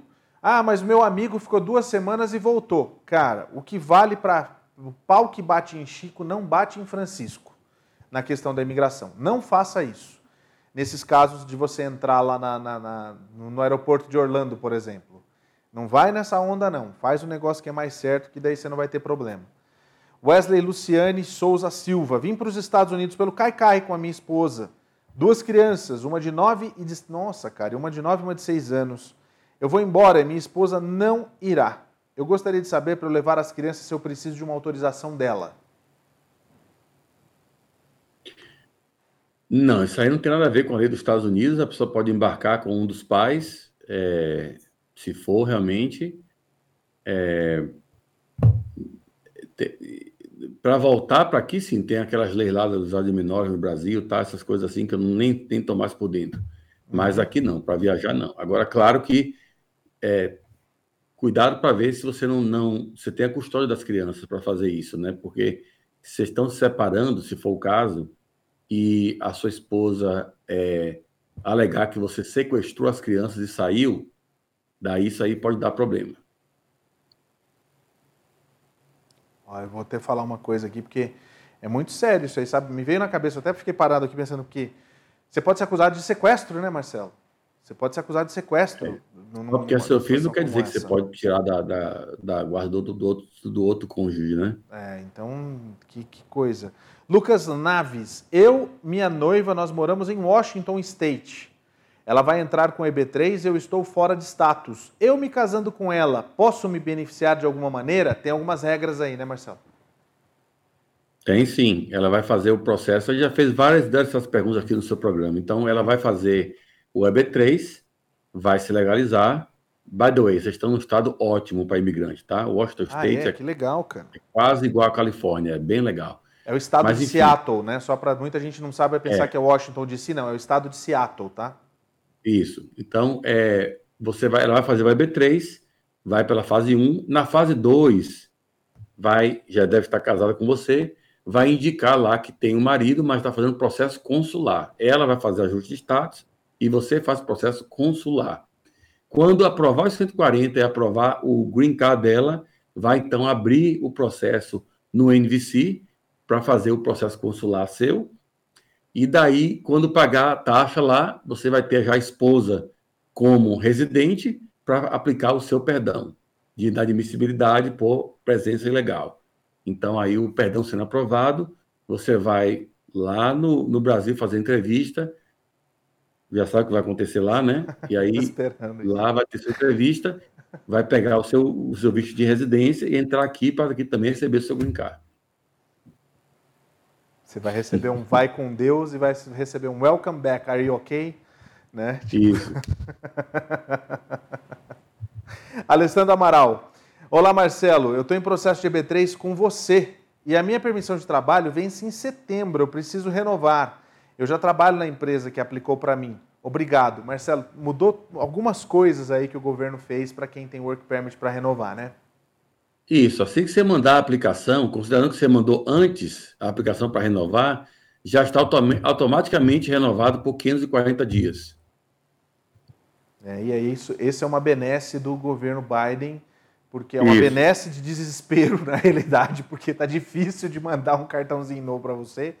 Vou até é. contar uma história. O Marcelo aprovou um EB3 outro dia, e aí veio o green card da, do casal, o green card chegou, e o work permit, autorização de viagem, você entra lá no USCIS ainda está contando o tempo, não chegou ainda. O green card já chegou dessas pessoas. Eu queria Ainda dizendo assim, se você não recebeu ainda até tal dia, pode fazer um inquiry. Não, é, é então, justamente, ainda tem isso, né? Só que o cara, o cara já tá com já tá com green card, já foi pro Brasil, já fez. Ah, fiz, nem falo nada, viu? Muito é, doido. Acontece isso. mesmo. Infelizmente, está é, é, tá acontecendo muito isso. A pessoa em trabalho está. Por isso está tendo essa transferência aí para a NBC e tal, justamente por, esse, por essa situação, né? É isso aí, olha só. Wesley Luciane, Luciane Souza. Vim para os Estados Unidos pelo Caicai com a esposa, já isso aqui eu já li. Manius, Man, é, Manius Abad, eu acho que é esse o nome. Como funciona a entrada e saída dos Estados Unidos para quem tem o visto O1? Eu preciso fazer uma entrevista novamente para regressar para os Estados Unidos? Se tem um visto válido ainda no período lá, não tem nenhum problema. Mas tem uma, uma parte desses vistos, tipo O, o P, o P principalmente, que tem que fazer um, uma outra, é, como é que é o nome, um, um carimbo lá, tal. Mas o visto sendo válido, não tem muito problema. Tá, Mas o... se tiver que renovar... Só explica aí, Marcelo, o que, que é o visto O1 e o que, que é o P, que você falou aí. O O1 é o visto de, de habilidade extraordinária, geralmente, e o P1, o P1, o P geralmente é o, é o visto de performance, de atletas que vão competir, de banda de música, cantor, tal, que vai ter performance aqui artística, é para isso. É que normalmente é um, é um, é um visto limitado, né? Só para aquele período lá que vai fazer a turnê, depois ela já não vale mais, tem que pedir de novo, né? Exatamente, tem o itinerário, né? Entendi. Olha só, o Teixeira W. A partir de qual idade eu posso me casar e me legalizar? E precisa sair do país para pedir o green card? Pergunta básica, inclusive. Bom, né? É, tá muito vago, mas para se, se casar, a idade é 18 anos, obviamente em, eu imagino, todos os estados americanos. A maioria dos, tem uns que pedem 21. 21 para casar? É, tem uns que pedem 21. Se eu não me engano. Essa é, eu não sabia, mas é. então, a maioridade, a maioridade legal na, na maioria dos estados, vamos dizer assim, então, 18 anos. Agora, se vai poder fazer o processo por aqui ou não, depende. Você entrou com visto, está fora de status, mas a esposa é cidadã americana, ou esposo, Fácil. É, entrou pela fronteira do México sem inspeção ou com passaporte montado, aí a coisa muda de figura. Tá aí então. A Mari, sou estudante F1 e estou aplicando este mês para o EB2NW. Quando eu posso parar de estudar? Eu devo esperar o meu green card ou não? A gente acabou de falar sobre isso, Mari. Vamos lá. É, eu, eu, eu, nesse caso aí, não seria aquela parte dos seis meses, seria quando aprovar o I-140, porque aí você sabe que a parte mais vulnerável já foi aprovada. Uhum. E aí, na realidade, assim, aprovou o I-140, daí vai fazer a, a, o ajuste de status. Ali ela já pode pensar em, né? Mas é, vai terminar o ajuste de status, né, que vai entrar ao mesmo tempo, vai, vai terminar depois que aprovar o I-140. Então vai ter uns meses para frente só. Uhum. É, então pensa lá, procura lá a história do Joãozinho, que o Marcelo conta a história do Joãozinho lá no canal dele, lá no YouTube, no YouTube ou lá na página dele no gondinlaw.com. Você vai entender um pouquinho mais da história do Joãozinho. É, deixa eu ver aqui, Jorge Júnior, é isso? É, Jorge Júnior. Já entrou em vigor o I-485 em seis meses? A tabela que postaram é, tempos atrás? Não, é, isso aí não, não, é, não é uma coisa que vai entrar em vigor. Isso aí é uma, é uma meta que a migração tem, Promessa. segundo a publicação oficial, até o final do ano fiscal 2023. Que dia que termina o ano fiscal 2023? Agora é em agosto, não é? Não, o ano não, fiscal 2023 termina no dia 30 não, de setembro do ano que vem. É, você perguntou quando termina, eu entendi quando começa o ano fiscal. Então começa agora em agosto, dia 1 de agosto, e vai até 30 de, outubro, de setembro. Outubro, é, outubro, agosto, de outubro. Primeiro de outubro, é, eu, eu sou. Eu, é, vai, vamos lá. Primeiro de outubro começa 2022 2023, né? E vai até setembro. 30 de setembro de 2023. Isso. Então, até setembro do ano que vem, a meta está fazendo, é, tá fazendo permissão de trabalho e viagem, três meses, é, período de extensão, mudança de status para estudante e tal, três meses, waiver, seis meses, ajuste de status, seis meses, é, petição familiar, seis meses. Então, é um plano que a migração tem, que eles estão tentando chegar aos níveis que estavam antes, antes do, do, do, do Trump. Eu não... queria falar um nome diferente para não falar o nome dele. Ah. Aqui, eu, pensei, eu pensei que tinha saído. Eu estava procurando os adjetivos aqui para não, não sair um pouquinho da ética, ou da ética não, da, da postura profissional, mas também descrever com mais accuracy. Gente, aqui a gente fica muito à vontade, justamente porque você que está assistindo o programa, você já é de casa, você já sabe, a gente tem que. Né, é, é tanta notícia dura que a gente tem que dar muitas vezes, não tem por que a gente não fazer isso, né? Então vamos lá. Engraçado que o meu, que o meu, engraçado que o meu, o meu assessor aqui de imprensa, né, o meu, a pessoa que me ajuda aqui com a parte de, de relações públicas, de marca e tal, ah. que dá conselho, ele vive me pedindo, não fala do Trump, não fala de, de, política, porque às vezes a pessoa gosta dele e vai ficar sem querer fazer o processo com você. Para falar a verdade, todo mundo sabe que eu não gosto dele, e é normal o advogado de imigração. Eu, eu conheço poucos, se é que eu conheço, acho que eu conheço um só advogado de imigração que gosta do Trump. Eu conheço um. Porque realmente ele era contra o que a gente defende aqui. Então, não precisa ficar, não precisa ficar é, escondendo de vocês, tá? Se vocês gostam do Trump e querem fazer o processo comigo, eu vou fazer para você o processo normalmente, sem nenhum problema. Mas é um nonsense, na minha opinião. E eu não gosto dele. O que eu quero é que ele vá preso. E ele, eu acho que ele vai ser preso. Eu acho. Mas também. se isso ofende você, a minha forma de pensar, pode saber, qualquer advogado de imigração normal que você procurar vai pensar que nem eu, mesmo que eles não falem. O que, o que as pessoas precisam entender é que a sua opinião de nada influi no seu profissionalismo, no seu trabalho, naquilo que você faz, na sua competência.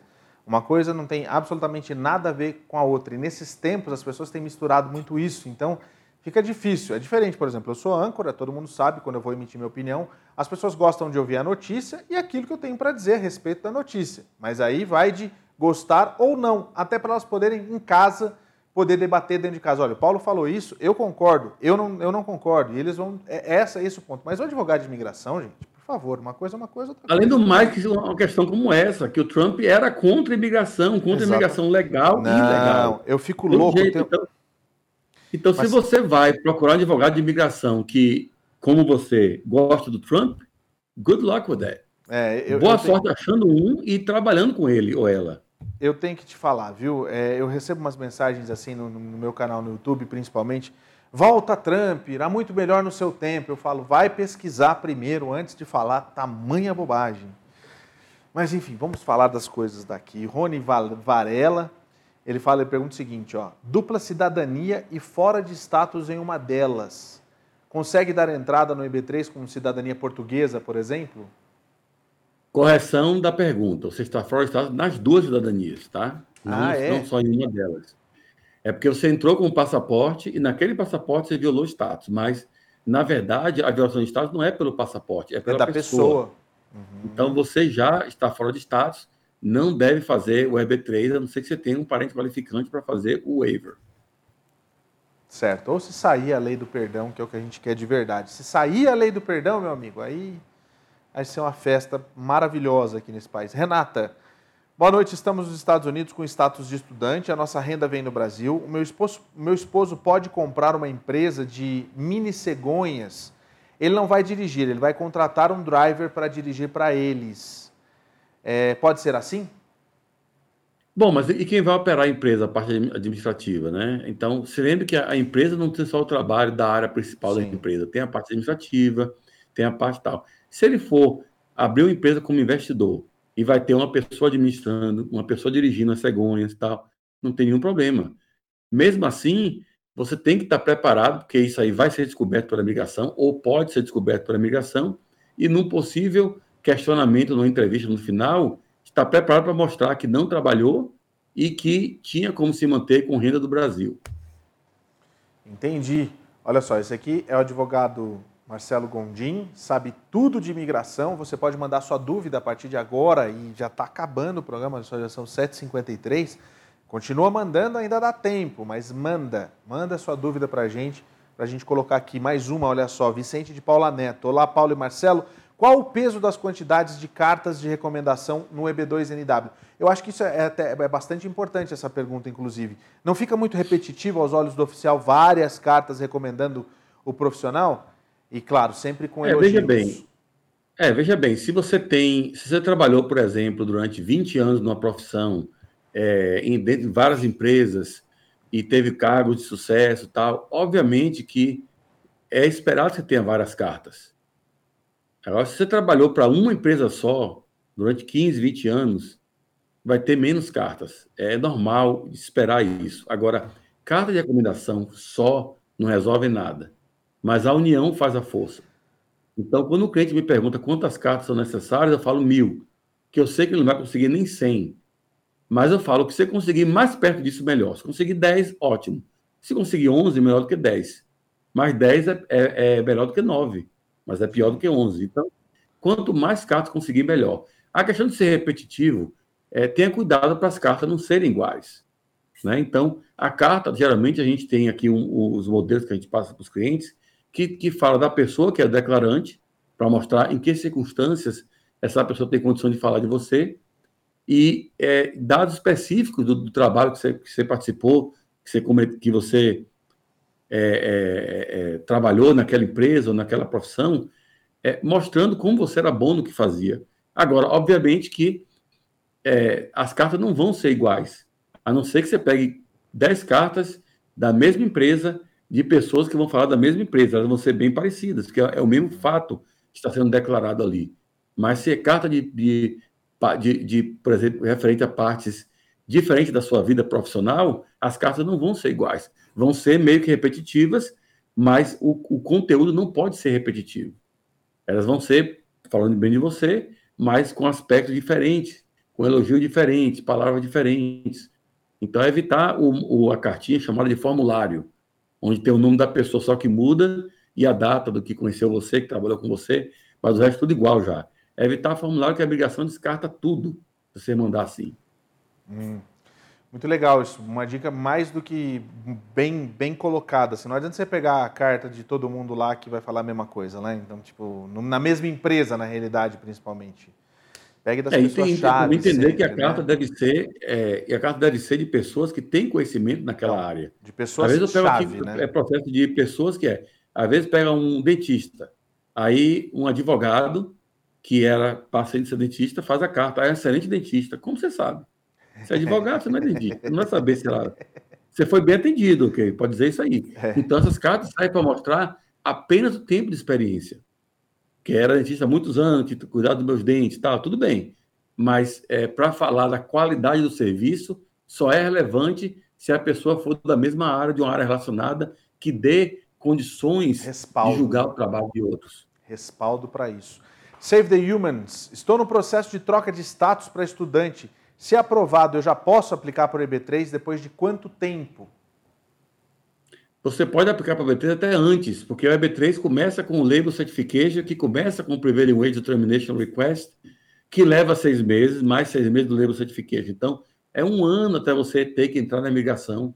Nesse um ano, se não tiver aprovada ainda a mudança de status para estudante, você vai poder entrar com 140, não pode entrar ainda com 4, o I-485, mas assim que sair a aprovação do status F1, aí pode entrar com o I-485. Mas você pode começar o processo antes, porque a primeira fase não tem nada a ver com você, quem faz é a empresa, seu nome nem aparece até daqui a seis meses. Então, é, não espere, porque o, você está correndo quanto tempo nesse, nesse processo. E você vai correr com o tempo junto. Laila Portela, os seis meses do I-140 aprovado, é, para ficar tranquilo, refere-se ao, ao Priority Date ou Notice Date? O Notice Date do I-485. Tá, tá respondido aí, Laila. Zac Bronson, e se você entrar com um processo de asilo em um estado e depois se mudar para outro estado, você precisa ficar viajando para audiência? Idoso também tem que fazer isso? Sim, tem que fazer. Agora, correção da pergunta anterior. Não é nem o notice date, nem o priority date. É o, é o, é o, é o receive date, que o 485 foi recebido lá. Tá? Só para ficar claro isso aí. Então, é, a pessoa que tem asilo é, tem que estar é, mudando o seu endereço correspondente, né, onde está, e vai ter que fazer entrevista quando marcar na jurisdição de você mora. Agora, se o caso estiver na corte, tem que notificar a corte e fazer uma motion for change of venue, tá? Para ver se a corte vai mudar o caso para outra corte. Geralmente muda, mas tem que fazer isso daí. Então, ele, tem, ele faz um complemento aqui, ó, se entrar com processo de EB2NW, ele for negado em menos de um ano, ainda é possível entrar com um processo de asilo ou o caso ficaria muito fraco? Depende do caso. Isso aí depende do caso do asilo, depende do. Às vezes o EB2NW foi, foi negado porque pegou no, caiu no oficial 211, 214, né? 106. É, tem outros aí mais que eu não é. lembro agora, mas tem vários, né? Ou pode ser porque você, você não tinha um caso tão forte. E às vezes o caso do asilo pode ser um caso bem forte. Então é bom entrar com um ano. Inclusive, você pode entrar com asilo, se quiser garantir o prazo de um ano, mesmo antes de receber a resposta do. do, do não precisa ficar esperando, do, né, Marcelo? É, o asilo é paralelo. Uhum. Assim Uma como qualquer processo fazia... de visto, né? As pessoas falam assim: ah, não, não posso fazer. Não, você pode. Você faz o um negócio aí. E tem gente que está fazendo asilo aí, que está como, como estudante aqui, está fazendo asilo. É, então. Olha só, Marcelo Souza da Silva. Eu estou com F1 e esperando o Labor Certification. É possível mudar o meu processo para consular? Quais são os riscos? É, a gente já, já falou desse aqui, inclusive, ele já perguntou, né? é, para mudar para isso aqui já foi. Jorge Júnior. Todos os meus EAD aproveitaram as impressões digitais que eu fiz lá em 2017. Para o Green Car, é, aproveitam as que eles já têm no sistema ou eu tenho que fazer uma outra para o Green Card?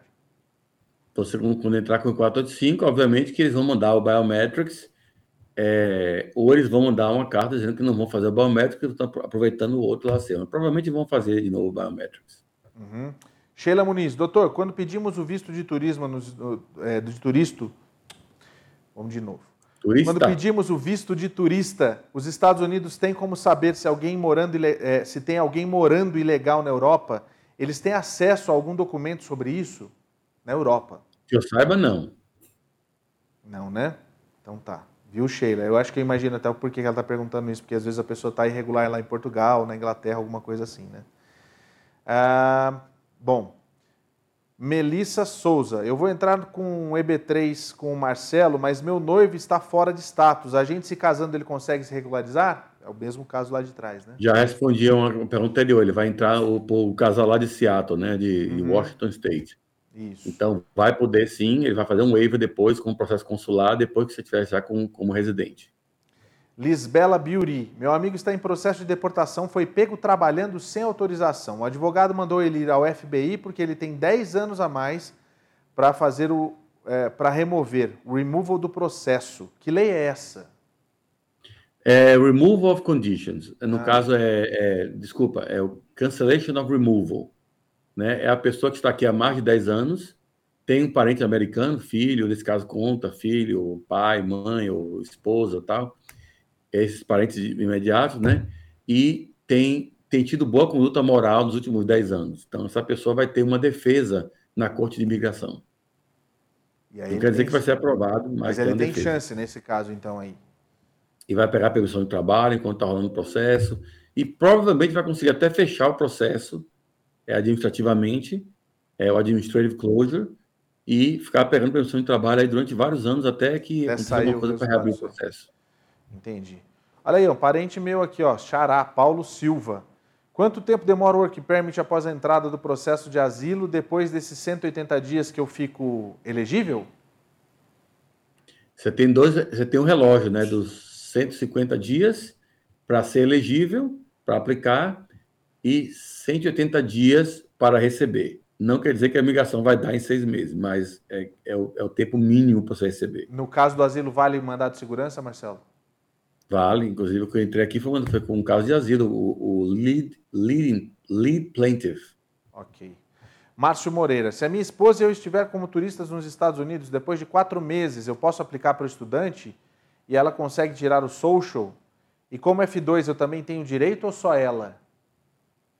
Não, social não consegue tirar, né? A não ser que a escola vá dar algum programa aí de trabalhar CPT ou trabalhar no campus, faça uma carta o F2 não vai tirar social, não vai tirar nada, e pode entrar com três meses, já pode entrar com a, com a mudança para estudante. Edi Antônia é, Oliveira. Entrei como turista há três anos, a minha filha é cidadã, ela deu entrada agora para o Green Card. Quanto, em quanto tempo eu recebo? Então, a sua filha entrou com essa americana, aplicou publicar para você. Eu imagino que seis meses a um ano. Uhum. Michael Lopes, boa noite, doutor Marcelo. Estou há sete meses aguardando o EAD do EB2NW no Texas Office. Teria alguma alternativa para entrar ou só resta aguardar? Mandado de segurança. Já perguntado e respondido. Tá vendo só? Viu, Michael? Facinho, cara. Dá uma entrada. Independente do seu processo com quem tá, entre em contato com o Marcelo Gondim, lá na Gondim Law. Ele tem os grupos para fazer esse mandato de segurança. Então, entre em contato lá o quanto antes. Já passou sete meses, cara? Você já está elegível faz um mês aí. Então, corra lá para falar com o Marcelo. A Mary JM. Boa noite, Paulo e doutor Marcelo. Assim que tiver minha cidadania, eu vou aplicar para minha filha maior de 21 anos e solteira. Ela mora no Brasil. É, terá que fazer o processo ficando no Brasil ou ela recebe o work permit e pode vir para cá? Ela agradece. Não, não tem work permit, não tem nada, não está fazendo ajuste de status, ela vai fazer processo consular. Quem faz processo consular não tem permissão para entrar, ela pode entrar como turista, mas não tem é, como. É, e vai levar muito tempo, tá? Só para saber, é, deve existir outra opção melhor para sua filha, como EB3, EB2, por exemplo. Faz uma consulta lá que eu tenho certeza que você consegue anos. achar uma, uma, uma saída melhor do que esperar essa uma década lá no Brasil. Brazuca no Texas. Boa noite, Paulo e doutor. EB1C Premium Process, tem alguma data para liberarem? O EB1 da, do Extraordinary Ability já tem um preview process, o EB1 do Executivo Multinacional não tem, a não ser para os casos que foram dados entrada no ano passado. É, e eu não sei, eu não, tenho, eu não, tenho, a previsão agora de quando eles vão fazer isso liberar para todo mundo. Todos os EB1 de, de Executivo Multinacional. Tem um prazo aí. Gabi Suites, eu tenho green card de dois anos. Eu renovei para o de 10 anos e ainda não chegou, só chegou a extensão. Já tem mais de três anos, já tenho mais de três anos de casada. Eu posso dar entrada diretamente na cidadania sem os, os dois cartões na Pode. mão? Pode, tranquilamente. Porque já passou do prazo né, de três anos, né, Marcelo? A legibilidade é ser residente por três anos, não é ter o green card na mão. Não é o documento. Ela está como residente. Sim, ela está como residente. Dela, tá? é. Uhum. Ela está como residente condicional, mas é residente, não deixa de ser. Primeiro você explica o que é rapidinho e aí depois você responde ele. Emanuel Neto, quanto tempo demora para aprovar o I601A? Eu acabo de dar entrada. É, o I601A é o Provisional Waiver e deve estar tá levando aí talvez um ano e meio, dois anos, até mais. Segundo o programa da imigração, vai cair para seis meses, se cumprir, né? Então, pode ser que seja aprovado antes. Matheus Júnior, Olá, filha casada com cidadão e adquirindo legalidade pode legalizar os pais e, consequentemente, os pais poderiam legalizar os outros filhos? Pode, tudo isso aí pode. Então a filha vai se legalizar, vai pegar o green depois vai esperar três anos, vai naturalizar, vai aplicar para os pais, tudo isso aí é imediato. Uhum. Mas aí para os pais aplicarem para os outros filhos, depende da idade dos outros filhos. Se os outros filhos tiverem, por exemplo, menos de 21 anos, vai ser categoria F2A, rapidinho quase imediato. Se tiverem mais de 21 anos, aí. Já demora, mas aí você tem. É, aí você tem a saída do EB3 o EB3 com o waiver que é melhor. José Leandro Nunes, porque só o waiver demora um ano. Nossa, mas vai demorar um ano. Espera 10 então para dar o seu green card, entendeu? É, você entendeu a diferença? É porque tem gente que reclama do waiver. Ah, vou ficar um ano esperando o waiver, né? Não. Mas o waiver vai acabar, essa demora toda. Antigamente o waiver, quando começou, era três meses, quatro meses, agora ficou. É, é são heranças da, Uhum. da antiga administração, da, Olha, da última administração. Ele usou, ele usou, a última administração e a antiga administração para não citar o nome, porque você fala três vezes ele aparece na sua frente. Mas... José Leandro Nunes. Boa noite. Eu tenho uma terra urbana de alto valor no Brasil. Quer dizer, ele tem um, né, uma fazenda, alguma coisa assim. De alguma coisa eu posso usá-la, talvez criar uma empresa nos Estados Unidos e transferi-la. E existe alguma vantagem para eu me legalizar? Depende da sua situação. Se você tiver fora de status, não vai mudar nada isso aí. Então, uhum. não vai ter nenhuma diferença. Tem que analisar o caso por completo com detalhes para poder saber como fazer, se vai rolar um L1 aí, por exemplo, né? É. Então, então só para só a gente dar uma, uma pincelada nisso aí, Paulo, tem muita gente que estava marcando, por isso que eu aumentei também o valor da consulta. Você não gastar seu dinheiro à toa. É, se você está fora de status não tem nenhum parente qualificante para fazer um waiver, que é, que é pai, mãe cônjuge, para fazer um waiver. Não tem processo de imigração que você pode fazer hoje. Não tem saída, não tem nada. O Visa para quem foi vítima de crime, VAL para quem sofreu abuso doméstico de um americano residente com quem você estava casado. São exceções. Mas se você está aí, por exemplo, muitos casos entre o casal, o marido e a esposa, ou os dois maridos, ou as duas esposas, entra aí no processo, tá, tá fora de status os dois, ou as duas, e aí vão, vão dizer que agora vão pagar uma consulta para ver se tem alguma solução. Não tem solução, não pague, não gaste dinheiro com isso, tá? Aguarde sair alguma coisa na lei, você vai ficar sabendo. Siga o Paulo aí no canal dele, siga o jornal aí nas redes sociais, você vai ficar sabendo se acontecer alguma coisa. Mas não gaste dinheiro com consulta para isso e não caia no conto do vigário. Simples assim. Caroline Oliveira, tenho F1, estou fazendo OPT em marketing, eles querem me patrocinar, porém a família que era babá também quer me patrocinar. Qual é mais rápido e melhor? Qual seria o visto, EB2 ou EB3? Eu era publicitária no Brasil. É, pode ser EB12, pode ser EB3. Então, eu sempre prefiro, se a pessoa tem uma, uma família e uma empresa, eu sempre prefiro pela empresa, porque é mais orgânico o processo. Uhum. Pela família tem algumas implicações que nem toda família vai querer fazer. Por exemplo, eu vou ter que tirar um número federal de contribuinte, que é o EIN, de, de Domestic Employer, vou ter que tirar esse EIN, que a, a empresa já tem um número, é normal. É, e também a, a família vai ter que mostrar o income tax pessoal e uma lista dos gastos para mostrar que tem ainda condição de, de, de, Porque já que não é uma entidade lucrativa, tem que mostrar que tem condição de bancar aquela pessoa com trabalho doméstico. Uhum. Então tem que ter um salário muito bom, renda muito boa, então, a, os, os requisitos são esses aí. Normalmente dá para fazer, temos vários casos aprovados aqui sem nenhum problema.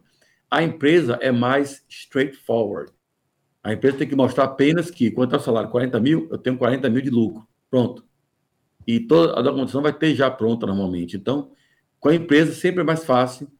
É, e também, hoje em dia, se você puder, é, eu não fazia isso antes, mas agora estou tendo que fazer, é, se você tiver que, é, que escolher entre um cargo profissional ou skilled, escolha esse cargo contra um cargo unskilled, porque tem uma fila do unskilled que provavelmente vai acabar em outubro, mas não é garantido. Uhum. E o uhum. unskilled está com esse problema, mas o skilled não está. E muito menos o profissional. Então, é, é, tem coisas a ser analisadas, mas geralmente isso aí que eu respondi agora, acho que vai dar para você condição de tomar a decisão correta, Sim. mas qualquer um dos dois casos é absolutamente aprovável. Muito bom. Boa sorte aí, Carol. Kátia Cavalcante. Boa noite. Meu formulário I-130 parente imediato, oito meses. Posso fazer mandado, mandado de segurança, doutor Marcelo? Qual que é o valor desse mandado de segurança? Não, não deve fazer porque é, parente imediato de US Citizen ou de residente, tem que ver isso aí, né, no caso. Mas se for US Citizen, por exemplo, oito meses, ainda está num tempo razoável. Não é, são seis meses a 12 média que a gente está vendo aí. Então, depois de então, 12, ela pode pensar, né? É. O que eu gosto de fazer mandado de segurança, até fiz no caso agora e resolveu, é que a pessoa tinha já oito meses da entrevista. Aí é. é... Já estava. Era só aí é, aí é abuso, né? É, aí é abuso, né? Demais. Rodrigo Bittencourt, boa noite, Paulo e Marcelo. Quem tem todo o processo de visa U pendente de aprovação, ele pode ser deportado dentro de um aeroporto aqui dentro dos Estados Unidos, por exemplo? E temos alguma novidade não. sobre o visa U? Não. Não e não. Não tem novidade e não pode ser deportado. E não pode ser deportado. Eliana Lima, boa noite, Marcelo. Quanto tempo leva para chegar o segundo green card aqui em Utah? Muito específica, inclusive. Né? Não, não, não, existe diferença entre Utah e outros lugares, é. né? Claro que, que vai para um centro regional, não vai para fazer, não vai ser feito em Utah isso daí. Mas o segundo green card leva bastante tempo. Você tá, deve, estar falando, deve estar falando da remove of condition, do green card condicional de casamento. Então, você quando entra, já pega ali um recibo de 18 meses, 24 meses, é o tempo que eles dão para você esperar o processo. E mesmo que passe esse prazo, pode pedir é, a imigração para carimbar ali o passaporte mais seis meses para mostrar que pode trabalhar, que pode viajar tal. Não está perdendo nada. E com três anos ainda pode aplicar para naturalização. Então, demora bastante porque não, não traz nenhum prejuízo. Eu diria que vai levar entre um ano e meio e dois anos, pelo menos. Então tá, olha só. Kátia Cavalcante, boa noite. Ah, isso aqui já foi, eu já li já. Melissa Souza, posso abrir uma empresa, colocar no nome de uma cidadã americana e pedir para ela me contratar, por exemplo, um salão de beleza? Inteligente essa pergunta aqui, hein? É inteligente, mas você não pode abrir empresa, porque aí você está cometendo fraude, né? Você está abrindo uma empresa é, que você que está abrindo, usando o americano como laranja, pede para o americano abrir. Não é? Pede para o americano abrir, ué. É, pede para o americano abrir a empresa por conta própria e, se tiver interesse, aplica para você para trabalhar lá. Mas não assim como você descreveu aí. Eu sei que você quis ser bem honesta e eu até ah, vou aplaudir você por isso, é, mas eu não posso aqui dizer, não, pode fazer colocando uma pessoa fictícia, um laranja, tá? Não posso fazer isso. mas, mas a americana, se abrir a empresa, pode aplicar para você. Então, gente, mas assim, é só pensar do jeito correto. Por que, que você vai abrir a empresa para a americana? Não, você mesmo pede para a americana abrir e fala: você quer me ajudar mesmo? Então abre a empresa e você me contrata. Simples assim, não tem problema nenhum. Né? E aí, claro que o processo você vai pegar um advogado de imigração para fazer. Deixa eu agradecer aqui, doutor Marcelo Gondim, hoje. Quem não respondeu, as, não, não teve ainda as perguntas respondidas, você já sabe, demorou muito para mandar. Né? E, e, aí aquela coisa, o pessoal está começando a tirar o escorpião do bolso e botando no, no superchat, aí o superchat vai subindo, né, Marcelo? Só que assim, mais vale é, economizar no superchat do que pagar 300 dólares lá para ter uma resposta. Poderia ser aqui, 300 não, 200. Calma, Paulo Sérgio, 200 dólares, né? E aí o... 200 por meia hora online 300 ou person. 300 por uma hora in person. Ah, então tá. Tá aí o Marcelo falando. E claro que se você mandou também, a gente tem as quatro plataformas que a gente vai pegando, mas é aquilo, é por ordem de quem mandou. Por isso que pode ser que não chegou na sua pergunta, tá? É, deixa eu só fazer uma coisa aqui antes de me despedir do Marcelo rapidinho, porque é o seguinte, eu só trocar aqui, eu vou, eu vou, eu não deveria fazer isso, mas já, já que o Antônio fez uma pergunta muito rápida aqui que eu sei que você vai responder. O IC 140 foi aprovado mês passado, fingerprint feito há mais de um ano, exames médicos enviados há mais de seis meses e 485 pendente há mais de um ano. Tem chance de receber o green card ainda nesse ano, nesse ano fiscal? Com certeza, eu acho que você vai receber. Ah, então pronto, era só isso mesmo. Tá vendo só? Mandou e tá lá. É só que esse foi um dos últimos, mas é que ele falou: oh, eu mandei minha pergunta lá, vê lá, não sei o quê. Então tá, a gente fez abrir essa sessão, mas normalmente eu não faço isso. Marcelo, obrigado mais uma vez. Uma boa noite para você. Tô de volta na Califórnia em breve, pode ter certeza. É sensacional lá. Eu vou mostrar, ainda tem mais vídeos para mostrar do Marcelo, ele vai explicar uma situação bem bacana. E claro que se você quiser ir visitar o Marcelo lá na, na, na Gondim Law, tá mais do que convidado. Obrigado, viu, Marcelo? Obrigado a você, boa noite. Uma boa noite para você que está em casa assistindo a gente. Muito obrigado pela sua participação. Quarta-feira que vem tem mais, mas amanhã eu estou de volta a partir das oito e meia da noite, trazendo as notícias que deixa você ainda mais inteligente, pode ter certeza disso. E claro, a sua participação é mais do que importante. Uma boa noite para você, até amanhã. Valeu, tchau pessoal.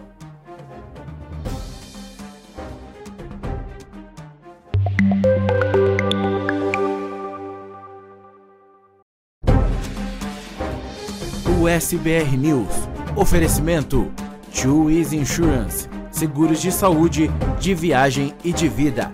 321 344 1199. Gondin Law. Suas metas, nossa missão. Agende a sua consulta com a gente. Sling TV a maior provedora de canais brasileiros nos Estados Unidos. Assine já! Can happen. Acidentes acontecem. Ligue agora mesmo e fale com um dos nossos atendentes. 689 233 8563